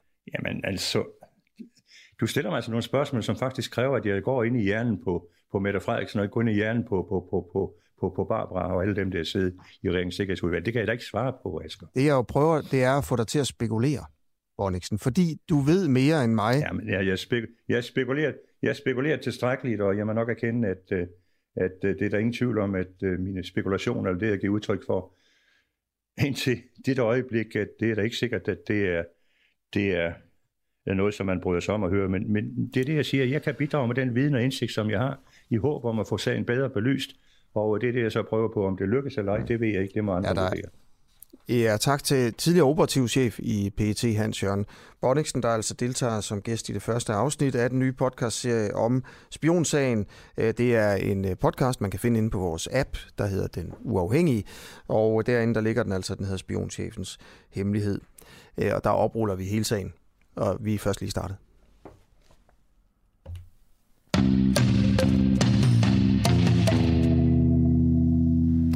Godt, tre minutter i 8. Du lytter til Den uh, Uafhængige. Vi har en hel uh, time endnu. Mm-hmm. Og lige inden vi træder ind uh, i anden time, inden klokken slår, uh, slår 8, så skal vi tale med Rasmus Ejernes, der er seniorforsker ved Institut for Bioscience på Aarhus Universitet. Og det drejer sig simpelthen uh, om en sag om, hvorvidt lobbyister de fordrejer forsknings, uh, forskningsresultater. Altså er der lobbyister, firmaer, en industri, der, der forsøger at påvirke den frie, den frie forskning til at rette deres resultater efter deres egne, ja, deres egne, deres egne interesser. Rasmus Ejernes, godmorgen. Godmorgen. Hvad er det for nogle lobbyister, der angriber lige præcis din, din forskning? Ja, men det er faktisk ikke kun lobbyister for en industri, øh, og, og det er ikke kun sådan sat i system. Det er også bare en måde at debattere på, hvor, øh, hvor i stedet for at debattere sagen og indholdet af den forskning, der kommer ud, så angriber man, skyder budbringerne, om jeg så må sige. Ikke? Man angriber forskerne på deres troværdighed ved at skrive, at, øh, at, at forskerne snyder, og forskerne fifler, og nu er forskerne snydt igen. Og, og hvis jeg kan give et eksempel, ikke, så jeg arbejder jo med nat- natur og biodiversitet. Og, øh, og, og det generer jo dem, som ligesom har deres udkomme eller deres identitet i at bruge naturen. Og, øh, og det er jo for eksempel skovdyrkere. Så skovdyrkere er en af de grupper, som har angrebet os for at have snydt med rødlisten for at tegne et sortere billede af biodiversitetskrisen, end der egentlig er tegnet. Og så opstår der de her historier om, at at vi skulle have fiflet med data og have fremlagt det forkert, og så er vi blevet i rettesat af vores rektor på universitetet, og så er vi ligesom blevet sat på plads og måtte lave tingene om og sådan noget. Og det er ren opdækning. Mm. Altså, det findes slet ikke i virkeligheden. Og det er jo ikke, altså det her det er jo bare endnu et eksempel på, fra Aarhus Universitet, hvor jeg også selv har gået, hvor jeg også blandt andet har, øh, har interesseret mig meget for den, den Dandy-sag, der var for nogle år siden, hvor et tyggegummi-firma simpelthen troede, øh, troede en afdeling på Aarhus Universitet, øh, fordi at de fremlagde nogle resultater, der ikke stemte overens med den måde, de ligesom markedsførte deres egne produkter på. Rasmus Ejnes, ja. hvad er det groveste eksempel på vigtig forskning, der er blevet for, øh, hvad hedder det, forpurret af lobbyister? Jeg ved sgu ikke, om det er forpurret, fordi vi gør det jo. Problemet er jo bare, at vi kommer til at bruge mere og mere tid på ligesom at skulle ud i offentligheden og imødegå de her historier. Så siger det passer simpelthen ikke. Prøv at høre, nu får I et notat med alle vores svar på alle de her absurde anklager. Men det tager jo lang tid at producere det. Altså i den tid, hvor man ligesom skal forsvare sig, der kan man jo ikke, øh, der kan man jo ikke forske. Og så, og så ødelægger det egentlig også bare glæden. Ikke? Altså, det, det, som en forsker har allermest kær, det er jo sådan set det er jo jagten på sandheden øh, og den, den, den virkelig interessante nye forskning. Og, øh, og så, bliver man, så bliver man bare mega deprimeret over at blive skudt i skoene, at man snyder. Men Rasmus, øh, sådan et konkret eksempel på, at du er blevet ringet op af en lobbyist eller, eller noget lignende og blevet, øh, blevet troet eller mistænkeliggjort, kan du, kan du nævne det? Øh, altså lige her på det seneste, så har det så handlet om øh, rewilding, altså en, øh, vores forskning i vildere dansk natur, og den her idé om at sætte store vilde græsne dyr ud. Og øh, det, det, øh, det falder utrolig mange for brystet, så den seneste historie, det er, at, øh, at øh, en øh, økologisk landmand på Stævns har øh, lavet agtindsigter i, øh, mod vores arbejde og har svinet os til på sin blog og har delt den blog i diverse grupper på Facebook, og pludselig så er det bare all over the place med beskyldninger om, at vi, har, vi holder ting hemmeligt, og, og vi misbruger, og, og vi snyder på vægten, og vi inviterer kun vores venner til at være med til forskning. Men nu, nu, nu, nu spørger jeg også lige, fordi det er jo en del af den her, øh, altså den her debat, der har været om den danske forskning, som blandt andet Henrik Dahl og Morten Messersmith har været med til at starte, om at, at forskning er for subjektiv, den er for aktivistisk. Altså, er, det, er der ikke noget om, at man, går, man kan vel ikke gå ind i et forskningsprojekt, uden at have sin egen forudtaget holdning med til det? Jo, men det må man da ikke som forsker. Så, så det, det kan godt være, at det er et problem, at der er forskere, der bliver for aktivistiske, men så må man jo angribe problemet, og, i stedet for at angribe forskerne. Okay. Men altså, forskerne er jo problemet hvis de bliver for aktivistiske. Nej, nej. Hvis de bliver for aktivistiske. Det, jamen, det er du jo nødt til, det er du jo nødt til at påvise. Du ja, kan ikke, jo, jo. Altså, jo, men det er bare det, du... Du er nødt til at argumentere for, argumentere for, for at forskerne rent faktisk mm. har været øh, har, har sagt noget, der ikke passer, eller har fordrejet, fordrejet virkeligheden, eller lignende. Det er du nødt til at føre argumentation for. Det er klart. Altså, som, udgangspunkt, som udgangspunkt, så må man antage, at universitetsforskere, de holder sig til sagen. Ikke? Det er jo det, de er ansat til. Altså, for fanden. Øhm, er du øh, lidt ømskinnet, når du siger, at det at søge agtindsigt mod jer, er, øh, at man laver agtindsigt mod vores arbejde? Det var det, du sagde. Øhm, hvordan kan det, det med, at man ligesom følger med via agtindsigter i, hvad vi laver, hvis, hvad, hvad I laver, hvis man er kritisk over for jer, hvordan kan det være at arbejde mod jer? Mod jer? Jamen det er det jo også kun, hvis formålet er at øh, beklikke vores troværdighed. Det er da fint nok formål at have, altså at, at gå Nej, kritisk det... til jer. Jamen, altså sådan, hvis man gerne vil gå kritisk, I går, forskning går kritisk til alting, ikke? Ja. Jo, og så må en, en, en økologisk landmand fra Stævns også godt gå kritisk, kritisk til jer. Jeg kan ja. ikke se, hvad, hvad, hvad problemet er ved, at man, han søger agtindsigt i jeres arbejde. Er du, er du, er du interesseret i, hvad, hvad, hvad pointen er? Eller, ja, det er jeg. Nej, jeg er okay. interesseret i, hvorfor det er et problem at søge agtindsigt i jeres arbejde. Det, det er et problem, hvis det skyldes en politisk interesse. Det er derfor, jeg overhovedet taler om lobbyisme her.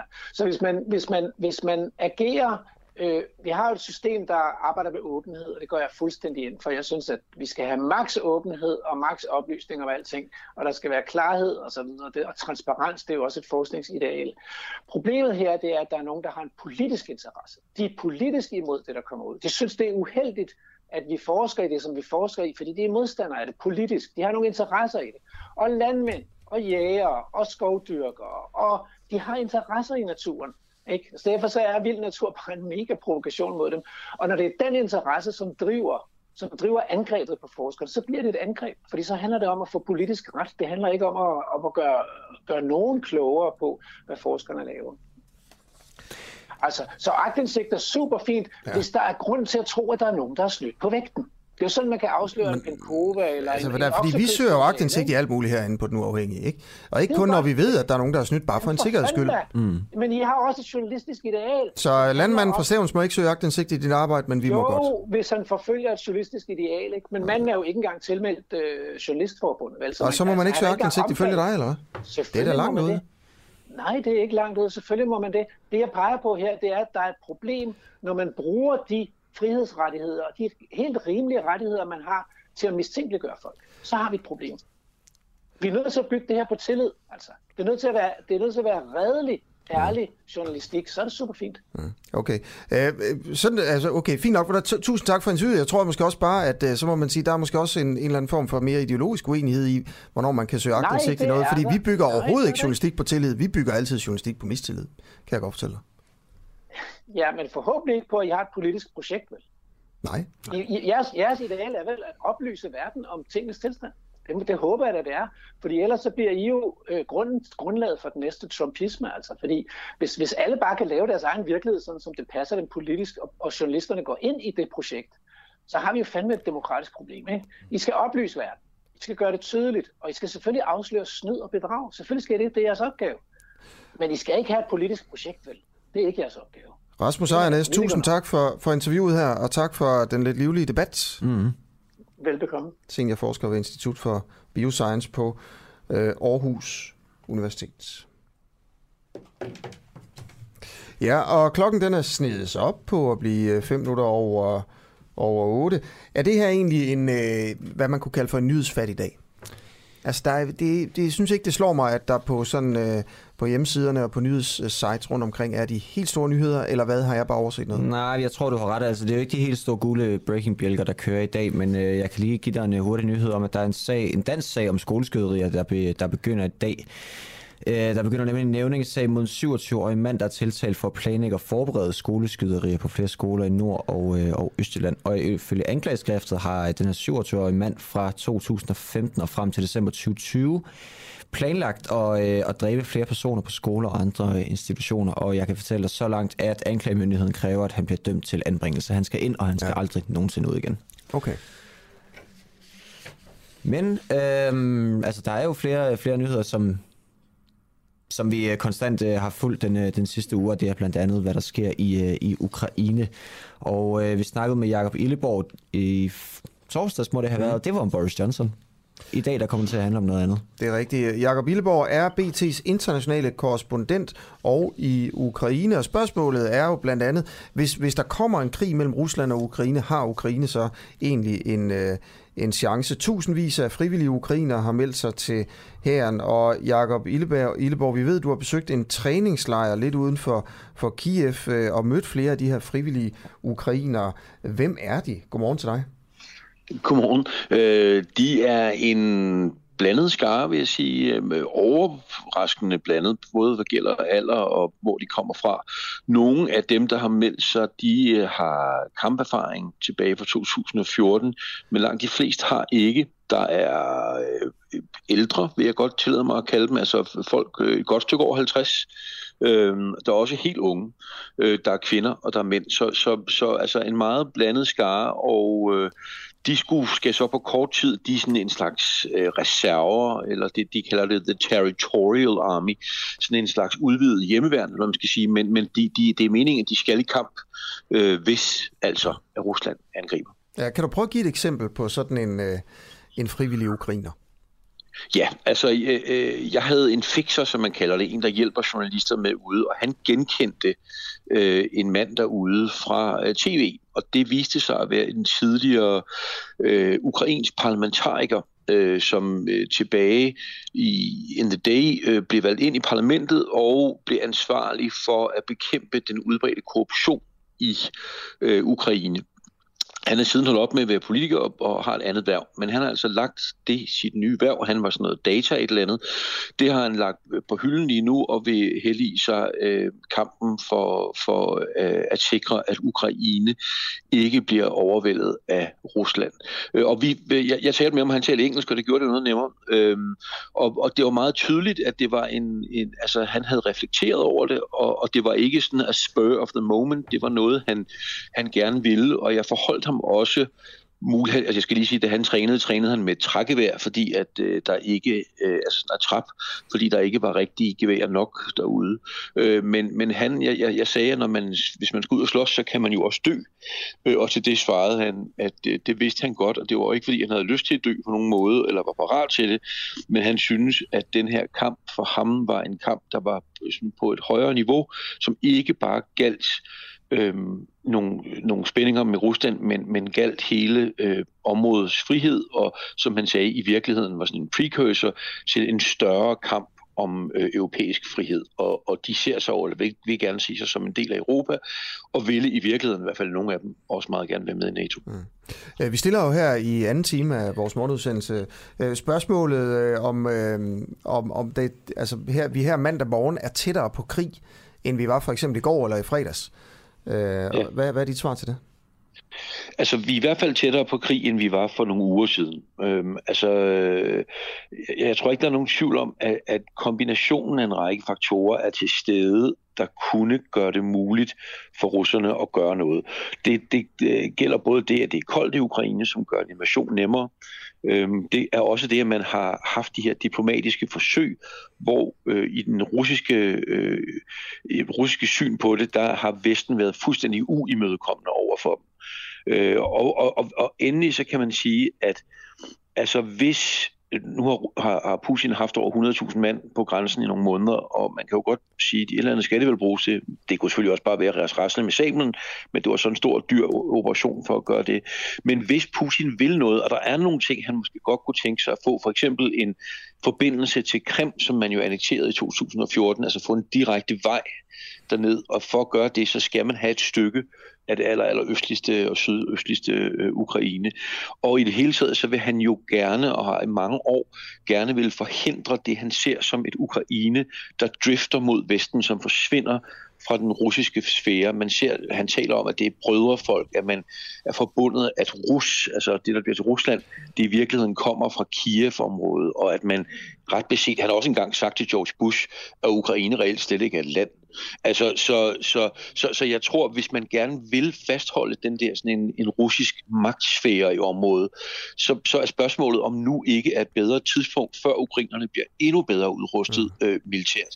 Vi snakkede lige om det der med, hvor, hvor meget militær de har, og de er klart russerne underlegne men de er mindre underlegne, end de var i 2014. Og hvis man nu ventede fem år til, så er der ingen, der ved, hvor gode de er. Jakob Illeborg, tusind tak, fordi du vil øh, være med her til morgen. BT's internationale korrespondent, altså med fra Ukraine. Øhm, og i Ukraine, der blev øh, regeringen natten til fredag udsat for et massivt hackerangreb, og der er ikke nogen, der har taget skylden for det her angreb øh, endnu. Vær bange og frygt det værste, stod der lige pludselig på ministeriets øh, hjemmesider. Hvad skete der der? Øh, og øh, det, det skal vi prøve at finde ud af lige om, om, om to minutter. Altså her vi har haft weekenden til, ligesom eller eksperterne har, til at se på angrebet og sådan noget. Mm. Og nu har vi nogle svar på, hvad der i virkeligheden foregik. Yes, lige præcis. Og vi har Peter Kruse med, der er IT-ekspert fra SCIS Security Group. Godmorgen, Peter. Godmorgen. Han er med der. Hvor omfattende var det her angreb, og øh, hvor mange ministerier er blevet ramt i, øh, i Ukraine?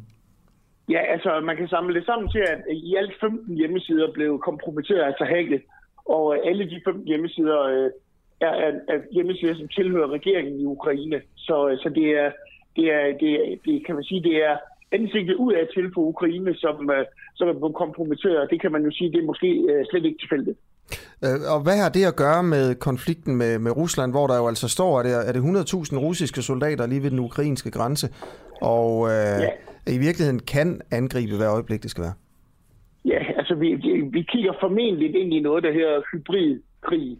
Altså at man, man begynder at tage flere forskellige værktøjer i brug, når man, øh, når man har en, øh, en, en opbygget konflikt i gang. Og, og, og i øvrigt en eskalerende, måske ovenikøbet ender med, håber vi ikke, men det ender med måske, at vi har en invasion. Men det er typisk, at vi ser øh, de her ting forud, forud for en eskalering af en konflikt. Vi så det i, i Estland, hvis man kan huske det, tilbage i 2007. Øh, der blev øh, øh, hele den infrastrukturen i Estland blev faktisk lammet af, af Rusland, øh, fordi man, det startede med, med nedrivningen af en statue, og så eskalerede det fuldstændig. Men der, der lammede man simpelthen hele Estland, hele deres infrastruktur. Man, man angreb både øh, presse, altså man angreb øh, regeringen, man angreb øh, de måder, man kommunikerer ud til befolkningen på, så det skabte en masse utryghed. Så, så den, på, det, på det tidspunkt tilbage i 2007, der så vi de første tegn på, hvad Rusland egentlig var i stand til at kunne gøre i forhold til, til cyberkrig. Så det er, øh, i, øh, to, så det er Rusland, der står bag det her angreb? Ja, det, altså, alle, alle pile peger retning af Rusland, uden at, uden at jeg behøver sådan at, at tegne det alt for meget op. Så, øh, så er det her måske heller ikke det mest avancerede angreb, vi har set. Øh, det, der er fælles for de fem hjemmesider, som jeg, som jeg snakkede om tidligere, øh, som blev hacket, øh, det er, at de kører det samme CMS-system. Og CMS det er sådan noget content management system, som man bruger øh, til at vedligeholde indholdet på hjemmesider. Og det, den version, de har kørt øh, i Ukraine, har været, har været gammel, en ældre udgave, som har været sårbar for, for, øh, for hacking. Derfor, derfor kunne man godt forestille sig, at det kunne være øh, måske nogle russiske patrioter, eller, eller øh, det, altså det kan også være nogle almindelige sympatisører, som, som støtter Rusland, mm. som har hacket. Det behøver ikke nødvendigvis at være den russiske regering, der har orkestreret det her, men, men timingen og metoden, der er blevet brugt, minder meget om angreb, vi har set tidligere, blandt andet mm. den, som jeg omtalte før, nemlig den, det angreb, vi så i Estland. Okay. Godt. Tusind tak, fordi du vil øh, være med til øh, interview her til morgen. Peter Kruse, IT-ekspert fra CSIS Security Group. Og vi er slet ikke færdige med at se på, om øh, krigen mellem Rusland og Ukraine nærmer sig. Der er flere kilder på her øh, til morgen. Og så kan vi også bare lige sige, at hvis man kan lide, hvad man, altså hvis man kan lide det her program, hvis man på en eller anden måde tænker, okay, det er en dejlig uh, ting, uh, det er i min morgen, uh, så kan man bare blive fortsat som, som hidtil. Uh, man behøver ikke betale for det. Vi har valgt, at det her det skal være gratis for alle. Mm. Men det vil selvfølgelig, hvis man tænker, okay, jeg vil gerne støtte projektet, så kan du i hvert fald også... øh, det, det koster 39 kroner om måneden, eller 349 kroner for et øh, år. Vi får ikke nogen penge fra staten her. Vi er kun støttet af vores medlemmer, som altså udgør øh, det her medie. Og Øh, det koster 39 kroner, som sagt. Hvis du gerne vil støtte det lige nu her til morgen og tænker, ja, det vil jeg sgu gerne, så send en sms til øh, 1245 og skriv UA. UA til 1245. Klokken den er 16 minutter over, over 8. Om 14 minutter, der snakker vi med en, en partiformand, som, ja. øh, som muligvis kommer til at stille op til folketingsvalget, eller det går vi stærkt ud fra, han, øh, han gør. Han har i hvert fald drømme om øh, statsministerposten, tror jeg roligt, man kan... Ja, må ikke. Tror jeg roligt, man kan, man kan det tror jeg også. i. Øhm, og det er altså formanden og stifteren af det parti, der hedder, der hedder Moderaterne. Og øh, når jeg siger Moderaterne, så ved man nok godt, hvem jeg snakker om. Det er nemlig Lars Lykke Rasmussen. Ham snakker vi altså med kl. 8.30 for at høre om øh, Moderaternes nylig fremlagte, fremlagte politik. Hver dag, der har vi også en videnshistorie. Øh, hen over weekenden, der har Danmark været ramt af en såkaldt geomagnetisk øh, storm, og man har flere steder i landet kunne se fantastisk klart nordlys. Øh, det er ellers et sjældent syn i Danmark. Har du set det? Nej. Har du? Nej. Ved du hvad? Jeg kommer til at tænke på, fordi jeg var i skoven øh, i natten mellem lørdag og søndag. Ikke? Mm. Det gør jeg nogle gange ud at ligge i, i telt sammen panele. Ja. Og øh, det var ekstremt lyst. Altså, og vi var helt sikre på, at det var måneskin. Lige nu går det op for mig, måske det var en eller anden form for øh, nordlys. Ja, det kan da sagt. Altså, det var som sommernat, faktisk. Michael Linden Wørne, du er astrofysiker ved, ved DTU øh, øh, Space. Altså, hvordan så det her øh, nordlys ud i weekenden? Godmorgen. Øhm, godmorgen. Jamen altså, nordlys, det ses jo som sådan et, et skær i typisk grønne og, og røde farver, øh, typisk i, i nordlig retning. Øh, det kommer lidt an på, hvor, hvor kraftig aktiviteten er, men altså øh, her natten mellem øh, fredag og, og, og lørdag, øh, altså mellem den 14. og den 15., der kunne man altså se øh, nordlys fra, fra Danmark øh, på grund af den her geomagnetiske storm. Så man ser det som sådan, ja, det kan enten bare være et skær, men det kan altså også blive sådan, at det ligner sådan nogle bølgende gardiner, der ligesom står og blafrer øh, på himlen. Så det er meget, meget smukt og meget spektakulært, når man ser nordlys. Okay, det var så ikke det, jeg så her i weekenden, men det var selvfølgelig også fint nok. Øh, hvorfor var der øh, nordlys i Danmark øh, natten mellem øh, fredag og lørdag? Jamen, det var faktisk også, det kom også lidt som en overraskelse. Det er jo sådan, at Øh, nordlys, det, det opstår, der er jo altid nordlys. Øh, der er sådan en ring rundt om øh, den magnetiske nordpol, om den magnetiske sydpol, hvor man altid kan se nordlys øh, året rundt hele tiden. Øh, men øh, når der så er særlig aktivitet, jamen, så vil det her nordlys, hvis det er nordpå, og sydlys, hvis det er på den sydlige halvkugle, så vil det brede sig henholdsvis længere mod syd og mod nord. Øh, og så kan man se det ved, ved øh, breddegrader, men normalt ikke ser øh, nordlys ved eller sydlys. Øh, og der var altså aktivitet her, fordi øh, der var simpelthen kan man sige, nærmest en, en, en revne i jordens magnetfelt, der gjorde, at de her elektriske partikler kunne strømme ind, øh, og som så får, får luften til at gløde, og det er det, vi ser som, øh, som nordlys. Så, så altså nordlys og, og nordlys, det er, findes på de her polarcirkler, men det her magnet, øh, den her geomagnetiske storm har så gjort, at polarcirklens breddegrader har udvidet sig, eller der har været et hul, så det har kunnet strømme ned til de mere subtropiske områder, som vi har i, øh, har i Danmark. Ja, præcis. Og så kan man sige, at øh, når netop øh, aktiviteten er stor, så breder nordlyset sig længere mod sydlige breddegrader. Så altså Danmark, øh, Polen, Tyskland havde man mulighed for det. Der har jo været helt, altså når vi har meget, meget voldsomme øh, udbrud på solen, så har man været, øh, været nordlys helt ned til, til, til Middelhavet, ind til Nordafrika, så det kan blive ekstremt voldsomt.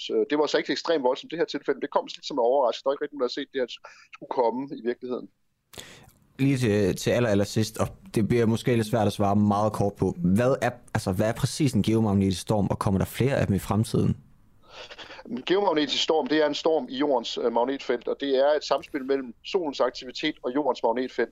Og det er sådan, at øh, solens aktivitet, den svinger op og ned med en øh, gennemsnitlig øh, aktivitetsmaksimum på omkring 11 års mellemrum, og vi er på vej mod et nyt solmaksimum her med et par år, måske lidt mere.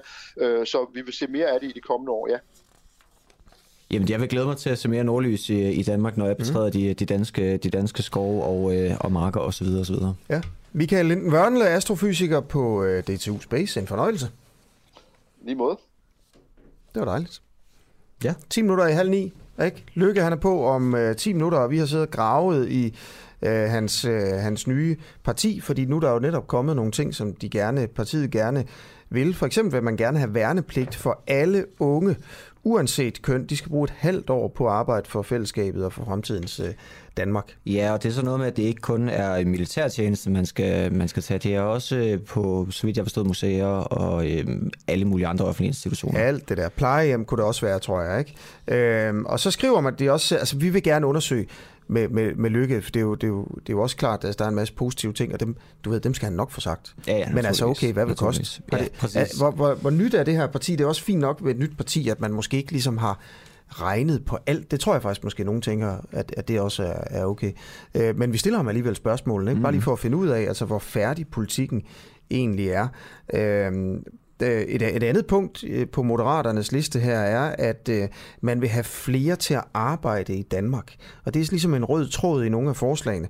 For eksempel står der her, at borgere fra et OECD-land med en ansættelseskontrakt på almindelige overenskomstmæssige vilkår hos en seriøs arbejdsgiver, det skal umiddelbart Altså, de her folk skal umiddelbart kunne arbejde i Danmark. Ja, der det vil skal sige, ikke være så meget byråkrati, de skal direkte i arbejde. Jamen, OECD-land, ja. ikke? det er jo Mexico. Ja. Det vil sige, altså alle meksikanere skal have lov til at arbejde i Danmark. Umiddelbart. Eller hvad? Okay, det skal ja, Lykke svare på, altså, ikke? Det, det, det, det, det, det, der øhm, står. Og så siger han også, at flygtninge de skal ikke tilbage igen, hvis de har opbygget kompetencer, som vi har brug for i Danmark. Hvad betyder det? Ja, hvad er det for nogle kompetencer, vi hvad det, præcis har brug for i Danmark? Hvad, hvornår skal vi ikke sende en syrisk flygtning hjem? Præcis. Og altså, det er, jo, er, det, igen, er det en uddannelse? Er det et arbejde? Er det, hvad, hvad, hvad er det for noget? Hvem er, hvilke syriske flygtninge er der skal have lov til at blive? Præcis. Øhm, og det kan jo eksempelvis være højt uddannet. Det er jo selvfølgelig noget, jeg spekulerer i. Men det spørger vi Lars Lykke om, om øh, ja, 8 minutter. Men før det... Det er jeg ikke sikker på, du har i. Nej? Nej, men jeg tror det ikke, nej, for jeg er ikke sikker på, at det er højt uddannet, vi har brug for i Danmark. Sådan, altså, nu har vi de der fremskrivninger om, hvad, hvem vi får brug for i, i forhold til arbejdskraft. Er det mm. ikke mange socioassistenter og sådan noget der? Det er rigtigt, ja. ja. Det er rigtigt. Nå. Nå, men det, skal vi i hvert fald, det spørger vi i hvert fald Lars Lykke om. Øhm. Det gør vi. Det gør vi, ja.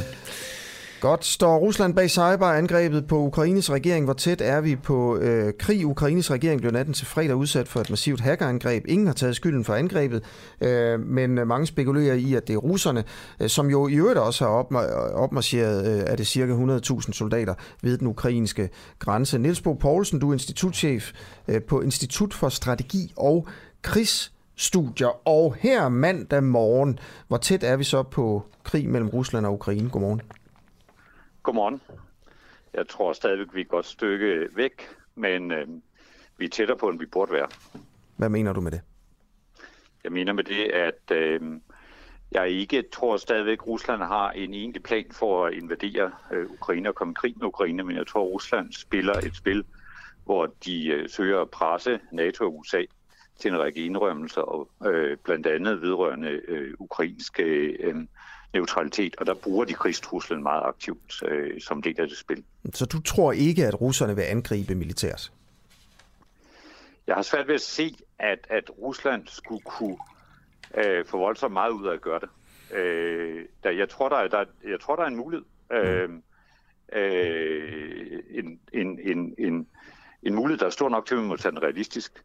Men jeg tror ikke, det er Ruslands første valg. Nej. Jeg tror, det er noget, øh, Rusland øh, har i baghånden, hvis de her forhandlinger går helt skud og mudder, og hvis man så i øvrigt i samme forbindelse øh, fornemmer, at den vestlige svaghed øh, alligevel er så stor, at man øh, kan, kan, øh, kan lave noget i Ukraine, der kan, der kan være med til at destabilisere NATO og den europæiske sikkerhedsarkitektur. Okay, og hvad, hvad bygger du det på? Fordi man har også øh, hørt nogle gange, synes jeg, fra folk, der siger, at det, er ret sandsynligt med en, med en, med en krig, og vi, vi hører jo her, at, at frivillige ukrainere altså melder sig til, øh, til reserven for at kæmpe for deres øh, fædreland, og der er slet ikke våben nok til dem. De skal, de skal øve sig med trægevær, hører vi BT's øh, korrespondent i Ukraine fortælle os lige for, for et kvarter siden. Så nogen mener jo, at det er, øh, det er meget sandsynligt, det her med, at russerne kunne angribe. Og din vurdering er så, at, at det er ikke det, de forbereder. Øh, hvad bygger du det på? Hvad er dine øh, kilder til, øh, og hvad for nogle oplysninger hæfter du dig ved?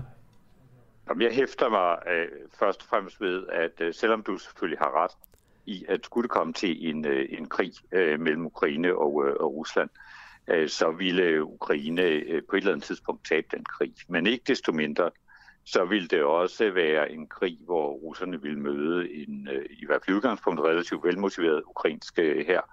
Øh, også en her, der jo har fået krigserfaring, øh, og som ikke ville overgive sig uden kamp. Og Ukraine ville formentlig også være klar til at bedrive forskellige former for guerillakrig i de områder, øh, øh, russerne, Europa og Ukraine er jo et relativt stort. Så det vil kræve ganske meget den russiske, de russiske væbnede styrker, også selvom jeg jo selv sammen med Rik Kollega en bog har beskrevet, at det russiske forsvar er stærkt. Mm. Så det vil kræve meget at, at Europa og Ukraine, og det vil også give øh, ganske mange militære tab, må man antage.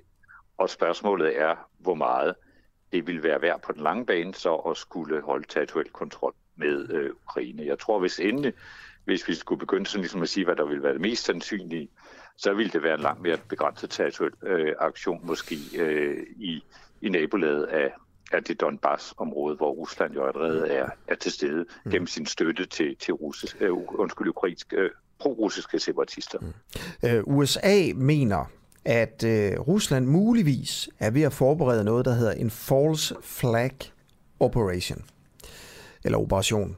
Hvad er det for noget? Det er jo et, øh, en betegnelse for, at man, man laver en, øh, en, øh, en handling, for eksempel et terroranslag, eller en sabotageaktion, eller et væbnet overfald, øh, og så gør man det på sådan en måde, så det ser ud som, det er noget, modparten har lavet. Det er jo øh, udtrykket false flag. Øh, og det var for eksempel det, der startede 2. verdenskrig. Mm. Det var, at nazisterne lavede et fingeret angreb øh, på den tyske grænse fra Polen. Niels Bo Poulsen, institutchef øh, for, øh, på Institut for Strategi og Krigsstudier. Tusind tak for en kort vurdering her til morgen. Selv tak. Ja. Tre minutter i halv ni. Lykke er på om tre minutter. Lige præcis. Er vi klar til det interview? Det, øh, det skulle jeg mene, ja. Ja, det tror jeg også. Øhm, okay, masser øh, også efter Lykke i øvrigt øh, godt stof, synes jeg, spændende, spændende historier. Vi har jo en historie, der handler om, øh, om russiske agenter på Grønland. Ja, og det spioner på Grønland. Det glæder jeg mig til at høre, øh, høre meget mere om. Jamen det skal du gøre, fordi ja. det er slet ikke sådan helt ude i hampen det her. Øh, der er, der er en ny øh, rapport, øh, der fortæller om, at der er trusler fra fremmede stater og deres efterretningstjenester øh, mod Grønland, og det er blevet mere markant i de senere år. Derudover så skal vi også lige vende tilbage til, øh, til Bonniksen for en, øh, for en kort, øh, kort bemærkning, fordi vi skal nemlig have flere, flere lydbyder fra den podcast, som vi altså udgav i, i fredags. Blandt andet kan man høre, hvordan Bonniksen kalder Lars Finsen for en, en hedersmand, og han garanterer, at han ikke er landsforræder. Og det, ja, det glæder jeg mig til at høre mere om. Og det er altså på den her mandag morgen, øh, hvor øh, vi jo starter med at fortælle, at Morten Messerschmidt ikke vil sige undskyld til Pernille Vermund for at han har kaldt hende for en øh, en førsteklasses led kælling og en gimpe på et lukket gruppemøde i Dansk Folkeparti. Øh, optagelsen er blevet lægget til, til Ekstrabladet. Øh, så det vil han ikke sige undskyld for, og vi har altså snakket med, med, med andre, der mener, at han har et eller andet problem i sin attitude med at tale til folk. Og det her det er jo noget, vi beskæftiger os med, fordi øh, han vil være formand for øh, et markant dansk parti. Kan han samle det? Har ja. han de personlige kompetencer til det? Præcis, og så talte vi altså også med Tanja Kvade Madsen, der altså også har været øh, offer for en, for en overfusning af, af, Morten, øh, af Morten Messerschmidt, og kaldt ham blandt andet uh, narcissistisk, som jo er en, en form for personligheds, uh, personlighedsforstyrrelse. Og det er jo en, uh, ja, noget af en, noget af en anklage. Ja, vi kan også fortælle, at uh, der er blevet, i Danmark er der blevet købt uh, kviktest for 2 milliarder skattekroner, uden at det har været i, uh, uden at det har været i udbud. Ja. Øh, og det skal simpelthen ved, at den, øh, den offentlige, øh, det offentlige stadigvæk køber testudstyr ind, til, ind for gigantiske beløb. Og det er håndplukkede leverandører. Der er ikke, ja. Det har ikke været udbud. Det er simpelthen regionen, der har været ude og spørge øh, leverandører. Og det er altså øh, politikken, der kan fortælle, øh, fortælle den her Er det ulovligt? Historie. Står der det? Nej, det er, det er det ikke, fordi det er nemlig, øh, de er nemlig stedet sig udenom ved at henvise til en undtagelsesregel i udbudsloven, som, øh, som handler om uforudsigelige begivenheder og ja. akut opstået behov. Og det er altså omikron, de, øh, de snakker om i det her tilfælde. Alright. Og det er altså en sag, der, øh, der ligner en gentagelse fra, fra foråret, hvor regionen Midtjylland annullerede et udbud i april på knap 10 millioner kviktest, hvor efter man greb fat i fem leverandører og købte for 20 millioner kroner uden, øh, uden udbud. I går der gik Moderaternes hjemmeside i luften. Dermed er der endelig kommet øh, sådan nogle, nogle egentlige politiske udspil fra tidligere statsminister Lars Løkke Rasmussens nye politiske parti. Flere af de her forslag handler om arbejdsmarkedet, og nogle af forslagene vil blandt andet skaffe mere arbejdskraft til Danmark. Og det er det, vi skal tale lidt øh, om nu. Lars Løkke Rasmussen, stifter af Moderaterne og tidligere statsminister og venstreformand. Godmorgen. Godmorgen, tak fordi du vil være med øh, i, i ja. Den Uafhængige her til morgen.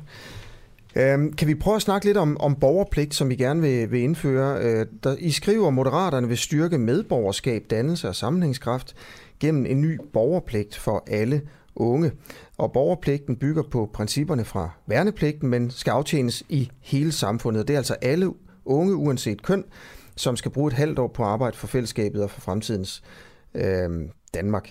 Øh, hvorfor det? Åh oh ja, øh, nu skal jeg prøve at gøre det kort, selvom det ikke er en spidskompetence for mig. Altså, hvis man skal sige lidt hurtigt, som sige, hvad, hvad går værnepligten ud på? Værnepligten går ud på, at man har en pligt til at værne om sit land, ikke? Og, og, og, og, og det er jo den ydre trussel, og derfor har vi et forsvar. Og den trussel er der stadigvæk, og derfor skal vi have værnepligt. Så synes vi, at den skal ligestilles med mænd og kvinder. Så langt, så godt. Hvis man så kigger på, hvad er udfordrer vores land, så må man sige, at der er også noget på de indre linjer, der udfordrer vores land. Altså, vi er et mere fragmenteret samfund, end vi var engang. Øh, der er en halv million øh, danskere med anden etnisk baggrund. Det er opstået hen over i virkeligheden bare en generation eller to. Øh, der er hele den her øh, moderne måde at leve livet på, hvor vi kan boble os med dem, der minder om os selv i, øh, i, øh, i sociale, digitale cirkler, så vi behøver sådan set ikke rigtig at, at række ud over vores eget øh, sådan sociale nærmiljø. Og, øh, og der bliver færre og færre steder, hvor vi på en forpligtende måde øh, møder øh, hinanden med vores forskelligheder. Og, og vi tror så set meget på, at noget af det, der er Danmarks styrke, det er jo, at vi har den her tolerance, gensidig forståelse, ligeværdighed, øh, dannelse, om du vil. Øh, og og, og den, er, den er udfordret. Øh, så ideen er jo at sige, jamen kunne man skabe øh, altså en forpligtende fællesskab mm, mellem øh, unge, inden man sådan for alvor tager hul på, på, på, på, på karrieren, så kunne det være godt. Og der er sådan set også mange steder i samfundet, hvor det vil være en berigelse. Altså, tænk hvis det var sådan, at der på alle vores øh, plejehjem til stadighed var øh, et antal unge, som var der, altså ikke fordi de indgik i normeringerne og skulle gøre ret eller noget andet, men som, øh, som var der, øh, som øh, var der til at være i dialog med de ældre osv. osv vi vil skabe et rigere, øh, rigere samfund. Og en sidste ting er, at, at, at det her dannelsesbegreb, det er der jo mange, der har øje på, og derfor er der også mange, der tager på højskolen, der er mange, der tager på dannelsesrejser. Men dem, der har det største behov, det er måske dem, der mindst gør det. Ikke? Okay.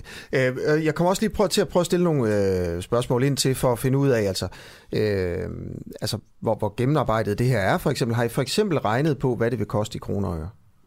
Nej, det er ikke gennemarbejdet, og Nej. det vil jeg gerne gøre en dyd ud af, mm. fordi at vi synes jo sådan set, at dansk politik mangler nogen, der tør tænke lidt højt og tænke ud over øh, i dag og i morgen. Ikke? Men, men du mener, man skal og, gøre det uanset, hvad det koster, eller hvad?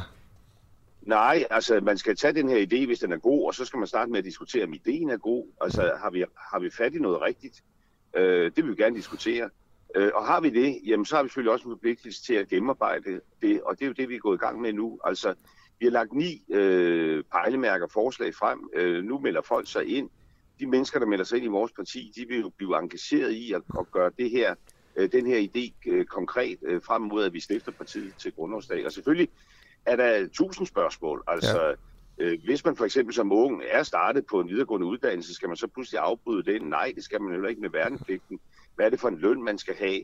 Hvordan skal mixet være mellem det her øh, øh, unge fællesskab, altså det højskolelignende element i det, og så det med at være ude på en institution, eller en kulturinstitution, eller en frivillig organisation, der er der masser af ting, der skal arbejdes igennem. Okay, fantastisk. Tusind tak for, for os øh, lige at, at, at sige det. Jeg vil prøve at hoppe videre til noget andet, Lykke, et andet punkt, I har.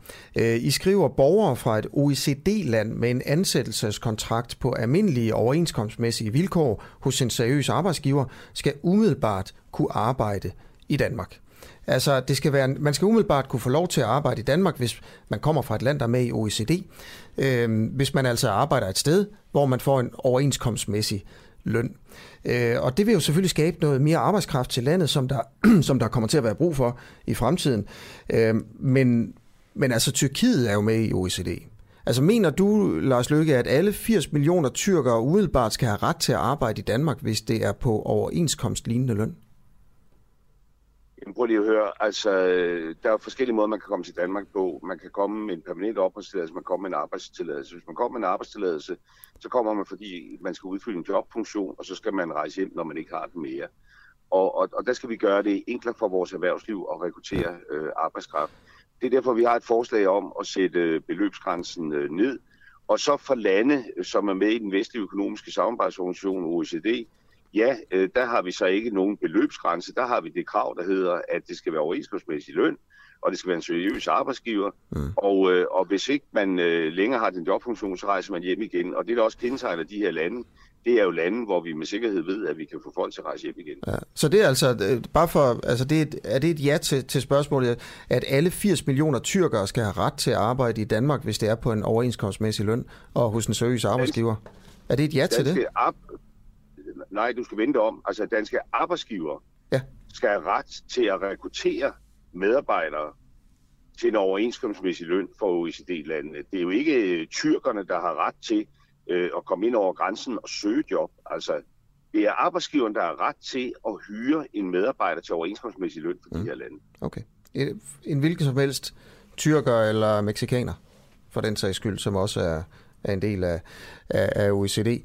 Øh, men når de så bliver... arbejdsgiver i dag har ret til at hyre en hvilken som helst rumæner, eller tjekke, ja. eller polak. Lige præcis, som er med i EU, og du vil så udvide det til, til for eksempel også øh, Tyrkiet her.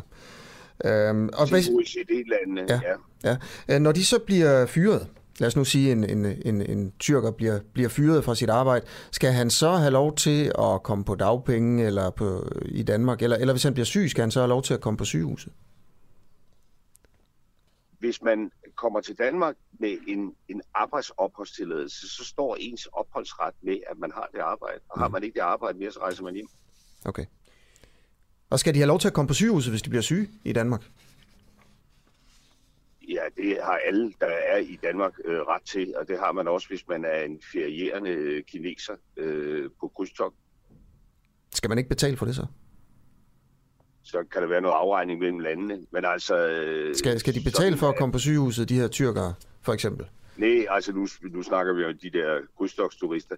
Jamen prøv lige at høre, hvis man arbejder i Danmark, så mens man, mens man arbejder i Danmark, ja. så har man sådan, at Danmark indrettet, så har man de samme rettigheder som alle mulige andre, der er i Danmark, så bliver man også skat i Danmark. Mm. Okay. Øhm, et andet spørgsmål, det sidste spørgsmål her, der handler også om, hvordan du skaffer mere arbejdskraft til, til, til Danmark. Øhm, det handler om flygtninge. Øh, altså ikke, ikke fly, flygtninge skal ikke længere sådan automatisk sendes hjem, hvis der bliver fred i deres øh, hjemland, mener I. Øh, Moderaterne skriver her, okay, I skriver i hvert fald, er man kommet... det er modtaget, så kan du lige få lov til at, at fortælle, hvad du mener ja. med det her. Ikke? Øh, I skriver i hvert fald, at man kommet til Danmark som flygtning, skal man som udgangspunkt rejse hjem, når forholdene i hjemlandet er til det. Har man i mellemtiden opbygget kompetencer, vi har brug for, skal man selvfølgelig kunne veksle sin entrébillet fra flygtning til arbejdstager på en enkelt og gnidningsfri måde, så vi ikke hjemsender mennesker, der er på nippet til at kunne udfylde vigtige positioner på vores arbejdsmarked. Og så er spørgsmålet selvfølgelig her, hvad er det for nogle syriske flygtninge, som i stedet for at sendes hjem, når der bliver fred i Syrien, skal have lov til at blive arbejde? Yes. Altså nøgleordet her, det er jo det med det gnidningsfrie, fordi i virkeligheden er vores regler allerede derhen af. Altså, udgangspunktet er, at hvis du kommer til Danmark som flygtning, så er det det, der ligesom er din entrébillet, og det er med på det et påbord, men jeg tror, folk forstår øh, betydningen af det. Øh, hvis den situation, der har udløst billetten, ikke længere er der, så rejser du hjem. Hvis du har været her så længe, og i mellemtiden fået nogle kompetencer, for eksempel fuld øh, lægeuddannelse, så har du allerede i dag jo altså mulighed for, så at sige, at bytte din entrébillet fra at være flygtningsstatus til at være en læge, som kommer til Danmark. Øh, det er en enormt byråkratisk proces, så nøgleordet her er det vidningsfrie, at vi skal gøre det enkelt. Ja. Og så er det andet nøgleord, det er jo det med på nippet. Og det skal vi helt ærligt også øh, dykke nærmere ned i, øh, fordi det er jo nemt at, at, at, at tage typeeksemplerne. Altså, øh, du læser på Panum, du mangler et halvt år, før du øh, har din øh, lægeuddannelse på plads. Der opstår en situation, hvor vi siger, nu skal du rejse hjem, fordi det du flygtede fra, det gælder ikke længere hallo, der er seks måneder til, at du har en færdig uddannelse, som vi har desperat brug for, ja, så giver det mening, at folk får lov at blive. Det, det, det er jo det nemme type eksempel. Så kan det være det andet. Du lige startede i første G, ikke? Øh, og du har en stor plan om, at du om 15 år øh, er færdiguddannet som læge. Så er det nok ikke lige på nippet, at du er ved at være færdig. Og derfor skal det her, ligesom de andre forslag, det er helt åbent omkring, det skal jo gøres, det skal jo gøres, øh, det skal jo gøres færdigt, fordi djævlen ligger selvfølgelig i detaljen. Men, men holdningen er den, jeg her har forsøgt at give udtryk for. Ja, okay, modtaget. Tusind tak, fordi du vil øh, uddybe det, Lars Løkke Rasmussen. Og, og så glæder vi os til, at det bliver mere, øh, mere konkret også jo. Ja, ja og, øh, og, og folk, der vil være med til at gøre det mere konkret, mm. de kan jo så glæde sig over, at de kan være med til det. Ja, hvordan gør man det? Øh, Ja, det gør man jo ved at melde sig ind i Moderaterne på Moderaterne.dk, øh, fordi vi jo sådan set gerne vil være med til at lave noget politik, som ikke bare øh, lige er sådan øh, lige her i dag og i morgen, og det går nok alt sammen, men som også har et, et videre perspektiv. Lige hurtigt, uh, Lars Lykke, her til sidst. Sagde du i starten af interviewet, at I, I stifter partiet officielt uh, grundlovsdag? Ja. Super, så har vi en dato på det. Det var dejligt. Ja, det, det, det, det står også på den der hjemmeside. Altså, okay, man, okay, okay. ja, så det er ikke nogen breaking news. Ja, altså man kan melde sig ind nu. Der ligger til et vedtægt, og vi har en organisation, som sådan set er, er, er opbygget med regional tilstedeværelse. Yes. Øh, og, og så bliver beløbet, man, man, man sætter ind i dag, det bliver vekslet til et kontingent, når vi holder et møde i Vejle øh, på grundlovsdag. I Vejle. Det er modtaget, Lars Løkke Rasmussen. Tak for, uh, tak for snakken her til morgen. Du må have en god dag. Tak fordi I måtte være med. God Godt, klokken er 19 minutter i, øh, i 9 her, øh, og øh, Lykke fortæller jo lidt om, om de forskellige ting, øh, og man kan sige, jamen fint nok, altså der er også bare øh, alle de, hvad kan man sige, og det er jo også det, der er interessant her, det er jo, at øh, der er jo ikke er så mange negative konsekvenser. Ved, ved politikken, det er, det er i hvert fald svært at snakke om det, synes jeg, og interviewe om det, fordi øh, øh, at øh, det har man ikke lige regnet på. Ja, præcis. Og, og man har lige, øh, lige lagt det frem, og man er meget ukonkret omkring tingene. Og sådan ja, det, Men det er en eller anden form for vision og politik, ved jeg, jeg ved ikke helt, om man kan kalde det, men altså visioner. Ja, præcis, og det, er jo, det emmer jo af, af meget af idealisme, og sådan er det jo gerne med, med, med ting, der ikke er gennemregnet. De ender ofte med at lyde meget idealistiske, som, det også, som jeg, jeg også synes, det lød øh, på, øh, som på Lars Lykke havde, ja, i det interview, vi lige, vi lige bragte. Hvorfor han bliver anholdt? Jamen, det er det ingen af os, der ved. Vi ved bare, at han i øjeblikket er sigtet for, for overtrædelse af straffelovens paragraf 109. Og jeg må nok erkende alene det, men øh, så har man virkelig søgt efter en paragraf. Og derfor kan jeg ikke lade være med at tænke på, at det er helt bevidst valg, at man faktisk forsøger efter en paragraf, som ikke er brugt i 40 år. Alt, hvad man kigger på i den her sag, det tyder på mig på en overreagering. En overreaktion af myndighederne i forhold til øh, hvor altså Lars Finsen han sidder varetægtsfængslet, sigtet for en paragraf, der handler om landsforræderi. Øh, hele sagen her, den kommer til at blive udrullet på en ny øh, podcast, der hedder Spionchefens Hemmelighed.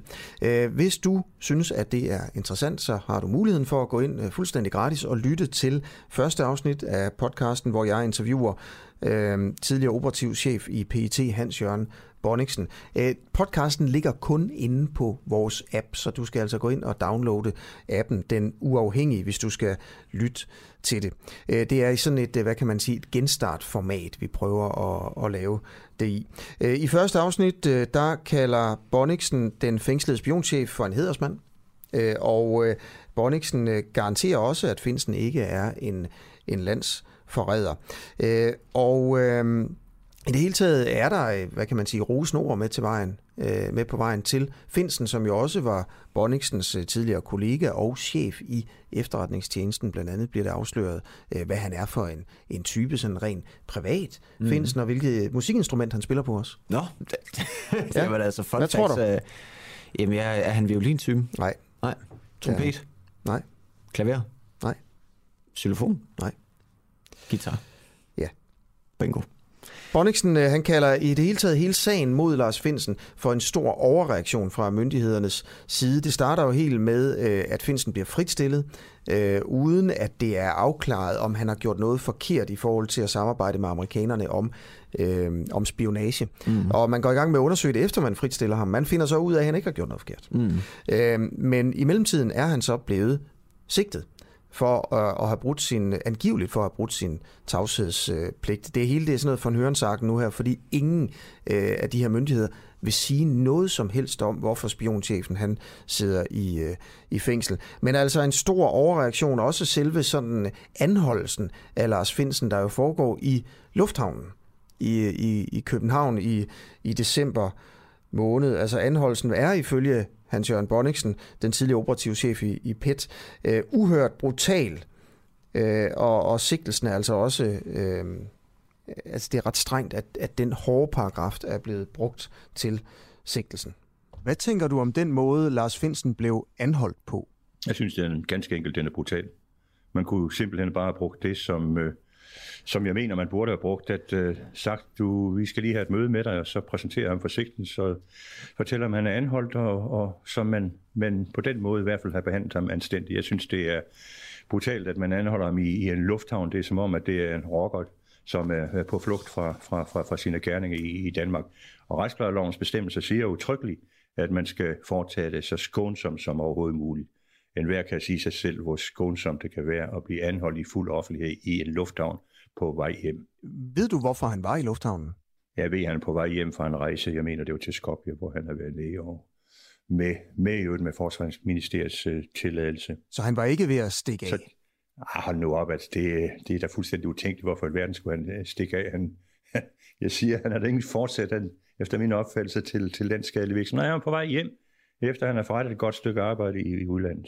Hvad var det egentlig for nogle journalister, der ringede til dig, Bonniksen, og sagde, at han var blevet anholdt. Tror du virkelig, jeg vil afsløre mine gilder? Lad nu da være med at stille det spørgsmål, Asger. Ved du, hvorfor han blev anholdt? Altså, ja, hvad havde han gjort? Hvorfor han blev anholdt? Jamen, det er der ingen af os, der ved. Vi ved bare, at han i øjeblikket er sigtet for, for overtrædelse af straffelovens paragraf 109. Og jeg må nok erkende alene det, men øh, så har man virkelig søgt efter en paragraf. For det, at hvis øh, man tænker på tidligere sager, for eksempel Jakob Schaff-sagen, der brugte man 152. Læg mærke til, det er kun 6 måneder i straframmen. Og det giver ikke anledning til telefonaflytninger, og derfor kan jeg ikke lade være med at tænke på, at det er helt bevidst valg, at man faktisk forsøger efter en paragraf, som ikke er brugt i 40 år, netop 109, som giver fuld adgang til telefonaflytninger, alle former for indgreb i meddelelseshemmeligheden, rumaflytninger, følge med i internetaktiviteterne, og alt det der, som jo er øh, ganske rejselsfuldt, og som, som jo er strengt reguleret i, igennem rejskloven. Der går man op, og det giver også den mulighed for, fængsling, for det er, at hvis man bliver fremstillet i dommervagten med en sådan sigtelse, det er 12 år i straframmen, jamen så vil jeg nok se uh, den dommer, som, som, som i hvert fald uh, løslader pågældende umiddelbart. Uh, det er af hensyn til din og uh, alle menneskers retsopfattelse, når man bliver sigtet for sådan en voldelig forbrydelse, så er det som regel også ens betydende med fængsling. Så dermed har man faktisk fra, politiets efterretningstjeneste eller anklagemyndigheden nok gå ind og strategisk og taktisk valgt øh, den bestemmelse frem for at bruge 152. Og det er igen jo et eksempel på, at alt, hvad man kigger på i den her sag, det tyder på mig på en overreagering. En, en bevidst overreaktion? Det behøver det ikke være, men jeg siger, at det er en overreagering. Ja, de her udtalelser stammer altså fra den, øh, den nye podcast, som den uafhængige har lanceret inde på vores, øh, vores egen app, hvor der i øvrigt øh, inden så længe sker, sker meget mere. Så download, download appen, gå ind og hør Spionchefens Hemmelighed, og ellers så bare ja. følg med løbende på, hvad der sker inde på, ja. på vores app. Det, det, kan, det kan anbefales at, at få appen, fordi der kommer til at komme flere programmer derinde øh, inden, for, inden for kort tid. Og i øvrigt kan man jo også, hvis man ikke lytter live med på appen, så er det jo synes jeg, et rigtig godt sted at lytte live. Øh, den fungerer fuldstændig ligesom øh, DR's lydapp for eksempel. Ikke? Altså alle vores programmer ligger der som podcasts, men der er også en live-funktion, hvor man bare kan trykke, og så, ja. så lytter man til morgenprogrammet. Præcis. Er vi alle sammen? Fatter ikke en bønne af, at det kunne få lov at bare køre med den hovedbestyrelse. Det forstår jeg simpelthen ikke. Og Martin, Martin vil jeg altså have ud af Christiansborg. Jeg vil have Martin ud af Christiansborg. Jeg vil ikke finde mig i det der mere. Det vil jeg ikke. Hvor mange kampe og krige er egentlig blevet vundet med pænhed, eller ved at diskutere tonen? Så vi skal snart til at tage os seriøst sammen, for ellers så bliver vi til et ligegyldigt parti, og det eneste folk vil huske os for, det vil være mænd og fedt og alt muligt æv og kæv. Og det er den hårde, ubarmhjertige sandhed, som vi ganske enkelt bliver nødt til at forholde os til. Det er utroligt. Hold kæft, mand. Ej, hvor er det tageligt. Hvor er det bare gennemført tageligt. Det er så tageligt at sidde og sige sådan noget. Det kan man bare ikke. Efter var det tageligt. Der var en gang, hvor vi brystede os af, at der fortalte den sandhed. Hmm. Okay, så der, der er simpelthen kommet lyd på Pia Kærsgaard øh, i forhold til, hvordan hun, øh, hun opførte sig øh, til, øh, til, til Dansk Folkepartis landsmøde. Øh, og det er jo altså her, hun taler om, øh, om Martin Henriksen. Ja, præcis. Hun live kommenterer simpelthen Martin Henriksens øh, taler. Vi havde jo en mundaflæser til at... Øh, prøve at regne ud for os, hvad, hvad det var, der, der var blevet sagt. Ja, lige præcis. Øh, men det her det er altså et klip fra, fra TV2, og tusind tak til, til TV2, som altså øh, bringer det her frem. Og man kan også se, at det simpelthen er på landsmødet, at hun står og siger til Peter Skåb, at hun vil have Martin Henriksen ud af Christiansborg. Ja. Og det sker jo så også øh, rimelig kort tid efter, han bliver fyret fra sin øh, stilling som øh, konsulent øh, på, på Christiansborg, og øh, øh, mister altså sit arbejde i, i Dansk Folkeparti ja, på det tidspunkt. Yes, så altså det øh, var simpelthen øh, Pia til, til landsmødet. Vi vidste jo godt, hun var sur. Hun sad jo også med en tommelfinger ja, ned. Der var, ikke så meget, der var ikke så meget tvivl om, at uh, Pia hun var meget utilfreds med Martin Henriksen. Hmm. I det hele taget er det stukket rimelig meget af med, i, i forhold til uh, uenigheder, der bliver luftet offentligt i Dansk Folkeparti. Ja, det skal jeg lige love for, og uh, ja, vi var til stede til, uh, til deres, uh, deres debat i, uh, i går som, uh, som presse, hvor der også blev uh, talt med, uh, med store, uh, store gloser. Godt. Vi skal til spion, øh, spionager øh, i, øh, i Grønland. Er spionagetruslen fra fremmede stater mere markant nu i Grønland end, end tidligere, og bliver der egentlig spioneret i Grønland? Ifølge en ny øh, PET-rapport er truslen fra fremmede staters efterretningsvirksomhed mod Grønland nemlig blevet mere markant i de seneste år. Og Christian Søby Christensen, du er forsker i sikkerhedspolitik og strategi ved Institut for Statskundskab på Københavns Universitet. Kan du nævne eksempler på spionage på, på Grønland? Godmorgen. Godmorgen. Øh, nej, jeg kan ikke øh, nævne konkrete eksempler på, øh, på spionage, men jeg kan nævne eksempler på øh, nogle, nogle andre ting, som, som den her PET-rapport også nævner, så nemlig det, man kunne kalde øh, påvirkningskampagner. Altså det er, er, er aktører, øh, hvad skal man sige, illegitimt prøver på at påvirke øh, demokratiske beslutningsprocesser.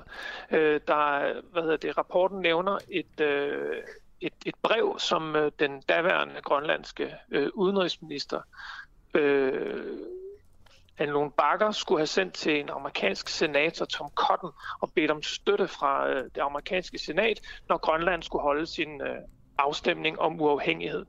Det brev øh, sendte Tom Cotton videre til de amerikanske øh, efterretningstjenester og viste sig at være et falsktum. Det var ikke et brev, som Anne Bakker havde skrevet, det var et brev, som nogle andre havde skrevet og sendt til, til den her amerikanske senator. Og, og politiets efterretningstjeneste nævner den her konkrete sag som et eksempel på, øh, et falsk, et falsk num lavet af den, øh, den russiske efterretningstjeneste. Mm. Og, og det, det indikerer, at der er øh, interesse fra fremmede magter i at påvirke, øh, hvad der foregår øh, politisk i forhold til Grønland. Mm. Ja, har du andre eksempler Øh, ja, men jeg har, har et eksempel fra, fra Færøerne, som måske kan tage senere, men måske nogen kan huske, øh, i den sidste grønlandske valgkamp, der kørte TV2 lige pludselig en historie om, at den senere vinder af, af det grønlandske valg, Mute B. Eder, nu formand for, for selvstyret, at han øh, angiveligt skulle have deltaget i noget, noget, nogle forhandlinger eller nogle, nogle beslutninger omkring nogle, nogle fiskekoncessioner, som han var inhabil i. Og det viste sig jo så, at TV2 øh, havde købt øh, en historie, der ikke var, var dækning for, og, og der var jo hvad sådan noget, rammeskrig i medieverdenen, og ikke mindst internt på TV2 i forhold til, hvordan de, de redaktionelle processer var kørt. Men det var tydeligvis også nogen, der havde en interesse i at plante en historie, som fik Ede til at se dårligt ud lige op til valget. Mm. Vi ved ikke, hvem der stod bag, men, men det er et eksempel på, på nogle af de andre ting, som, øh, som man er bange for fra efterretning. Lad os lige prøve at blive her med den. Fordi hvorfor i alverden nævner du den her historie, når vi snakker om spionage og russisk eller udenlandsk påvirkning af Grønland? Så nævner du en, en TV2-historie, hvor TV2 fejlagtigt øh, lavede en historie om, at uh, Muti B. Ede under valgkampen uh, var inhabil i, no, i en fiskesag. Altså, hvorfor nævner du den, når vi, når vi, vi snakker om spionage her? Det er jo en, bare en forkert historie på TV2. Ja, men spørgsmålet er så, hvor, hvor den historie kommer fra. Og, og hvad hedder det? Og hvor kommer den, den fra da? Ja, det ved vi jo, det ved vi jo så ikke, men, men det, der, det, det afgørende spørgsmål i den grønlandske valgkamp, eller et af de afgørende spørgsmål... Ved du noget om det her? Valgkamp. Undskyld, jeg lige spørger, altså om den her TV2-artikel, mm. altså, som vi ikke ved, siden du nævner den, det overrasker mig meget. Ja, har du Nej, et eller andet... Ja. Nej, jeg har, ikke, jeg, har ikke nogen, jeg har ikke noget andet end, end, end det, man kan, kan læse til. Grunden til, at jeg nævner den, er, fordi den, hvad skal man sige, passer på øh, den måde, som udenlandske øh, efterretningstjenester kunne agerer på, og, og hvad hedder det, det at plante sådan en historie for at påvirke en, en valgkamp, er jo, minder jo lidt om nogle af de ting, som den russiske, eller som hvad hedder det, øh, folk tæt på den russiske efterretningstjeneste efter sine også skulle have gjort i, i, øh, i USA øh, i forbindelse med den amerikanske valgkamp, altså oprette øh, falske Facebook-profiler øh, og for, på andre måder prøve på at, at påvirke hvad skal man sige, vælgerne til at tage en anden beslutning, end de ellers ville have gjort. Man kan sige, det, det, det er jo det grundlæggende en valgkamp handler om, at påvirke vælgerne til at tage øh, den beslutning, man synes, de skal tage. Pointen er bare, at der er nogen, der er legitime aktører i det, altså politikere, der stiller op, så er der nogen, der er illegitime aktører. Jeg ved ikke, om den her historie, den, øh, hvor den starter og slutter henne, men det, det afgørende, et af de afgørende emner i den grønlandske valgkamp var øh, minedrift. Øh, og minedrift efter det, der hedder øh, de sjældne jordarters metaller, som er nogle, en gruppe af, af hvad hedder det, mineraler, som øh, er kritisk afgørende i forhold til en række højteknologiske øh, sektorer, alt fra øh, vindmøller til, øh, til militære missiler. Så på den måde så er der strategiske interesser knyttet til, hvem der vinder strategiske interesser. Når jeg siger det, så mener jeg kinesiske, eller russiske, eller amerikanske, eller mm. danske for den sags skyld, europæiske interesser knyttet til, hvem der vinder den grønlandske valgkamp. Og UTB Ede var imod øh, hvad hedder det, det her mineprojekt. Men det, igen, det er bare et eksempel på det, en... Det er bare spekulationer, det du siger, det kan ja. være en øh, efterretningsmæssig påvirkning af TV2 øh, men du ved det ikke. Det kan også være alle mulige andre. Nej, jeg ved det ikke. Ja. Øh, okay, andre men, eksempler men, på, men, øh, på spionvirksomhed, eller, eller hvad man skal sige, altså påvirkningsvirksomhed i grønlandsk eller færøsk politik?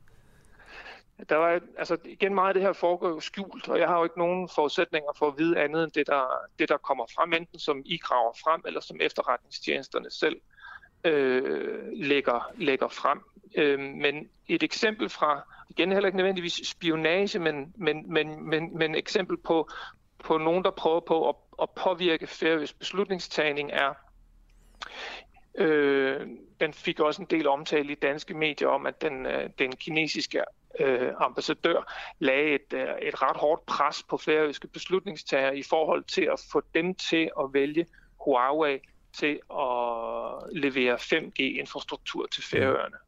Det, der var bekymringen ved, ved den, eller den vestlige bekymring for, i forhold til Huawei, var jo, at den her infrastruktur ville være sådan en slags bagdør, så, så den kinesiske efterretningstjeneste kunne spionere bredt øh, i det samfund, hvor Huaweis øh, infrastruktur blev, øh, blev anvendt. Øhm, det man fra efter sine igen, efter sine fra kinesisk side, det var, at man, at man, at man gjorde det klart for færøerne, at hvis ikke de valgte Huawei, så ville det få en række økonomiske omkostninger i forhold til, til færøsk adgang til, øh, til de kinesiske markeder. Okay. Og for færøerne var jo her en, en, en, en kattepine, eller en, en sådan lus mellem to negle, fordi øh, lige udenfor, ikke, ikke øh, bogstaveligt talt, der stod den amerikanske ambassadør og sagde til færøerne, at hvis I vælger Huawei, så øh, hvad hedder det, er det en katastrofe, og det, så bliver vi også fra amerikansk side nødt til at reoverveje vores forhold. Ja, prøv, der er et minut tilbage af udsendelsen her, mm-hmm. øhm, og du ved, når vi snakker om, øh, det er altså PET, efterretningstjenesten, der siger, at fremmede staters efterretningsvirksomhed mod Grønland er blevet mere markant i de seneste år. Vi snakker Rusland, vi snakker Kina. Lad mig lige spørge dig om USA. Er der også øh, mere øh, amerikansk spionage på Grønland og Færøerne nu, end der var tidligere? Det øh, forekommer mig sandsynligt, øh, at der også er, øh, er amerikanere, der, der interesserer sig for, hvad der foregår på Grønland. Det der jo er, hvad hedder det, ved, ved, ved Tror du, CIA er til stede på Grønland? Undskyld, jeg afbryder dig bare lige sådan helt, det er, fordi vi har næsten ingen tid tilbage. Tror du, CIA er til stede på Grønland? Altså, det ved jeg ikke noget om, men jeg, altså, jeg går ud fra, at CIA er til stede enten fysisk eller, eller hvad hedder det, igennem internettet øh, i Danmark, og det tror jeg så sandelig også, de er på Grønland. Okay, vel, tusind tak, fordi du ville være med til øh, et øh, interview her til morgen, Christian Søby Christensen. Velkommen. Seniorforsker i sikkerhedspolitik og strategi ved Institut for Statskundskab på Københavns Universitet. Nogle af de der titler er alle lange. Ja, det er det, og sådan, det er, det. det også. sådan er det ofte med, med forskere. Øhm, sådan kom vi i mål den her ja. øh, mandag den 17. januar. Klokken er øh, 9 lige om, øh, lige om et øjeblik. Ja, hvordan er det gået, synes du? Jeg synes, det har været en, jeg synes, det har været en dejlig udsendelse. Dejlig vekslende, men rigtig meget fokus på spionage, som, øh, ja. som altid altså, er super, super spændende. Det er bare interessant. Også at det er altså noget fra en film lige pludselig rammer, øh, rammer det danske det danske grænser, det danske samfund. Mm. Meget, meget interessant. Yes. Ude okay. i i dag, der sad øh, Sofie Lier og øh, Barry Vessel, og udsendelsen var sat sammen af Mathias Weiss. Jeg tror ikke, øh, vi har ikke så meget mere tilbage andet end øh, vores afslutningsjingle. Det er øh, i studiet i dag, Asger Jul og Nikolaj Jul. Ja. Jeg tror, vi er tilbage i morgen. Jamen, det er vi. Samme tid, samme sted. Ja, det er rigtigt. God mandag. Ja, i lige måde. Hygge hejser. Hygge hejser.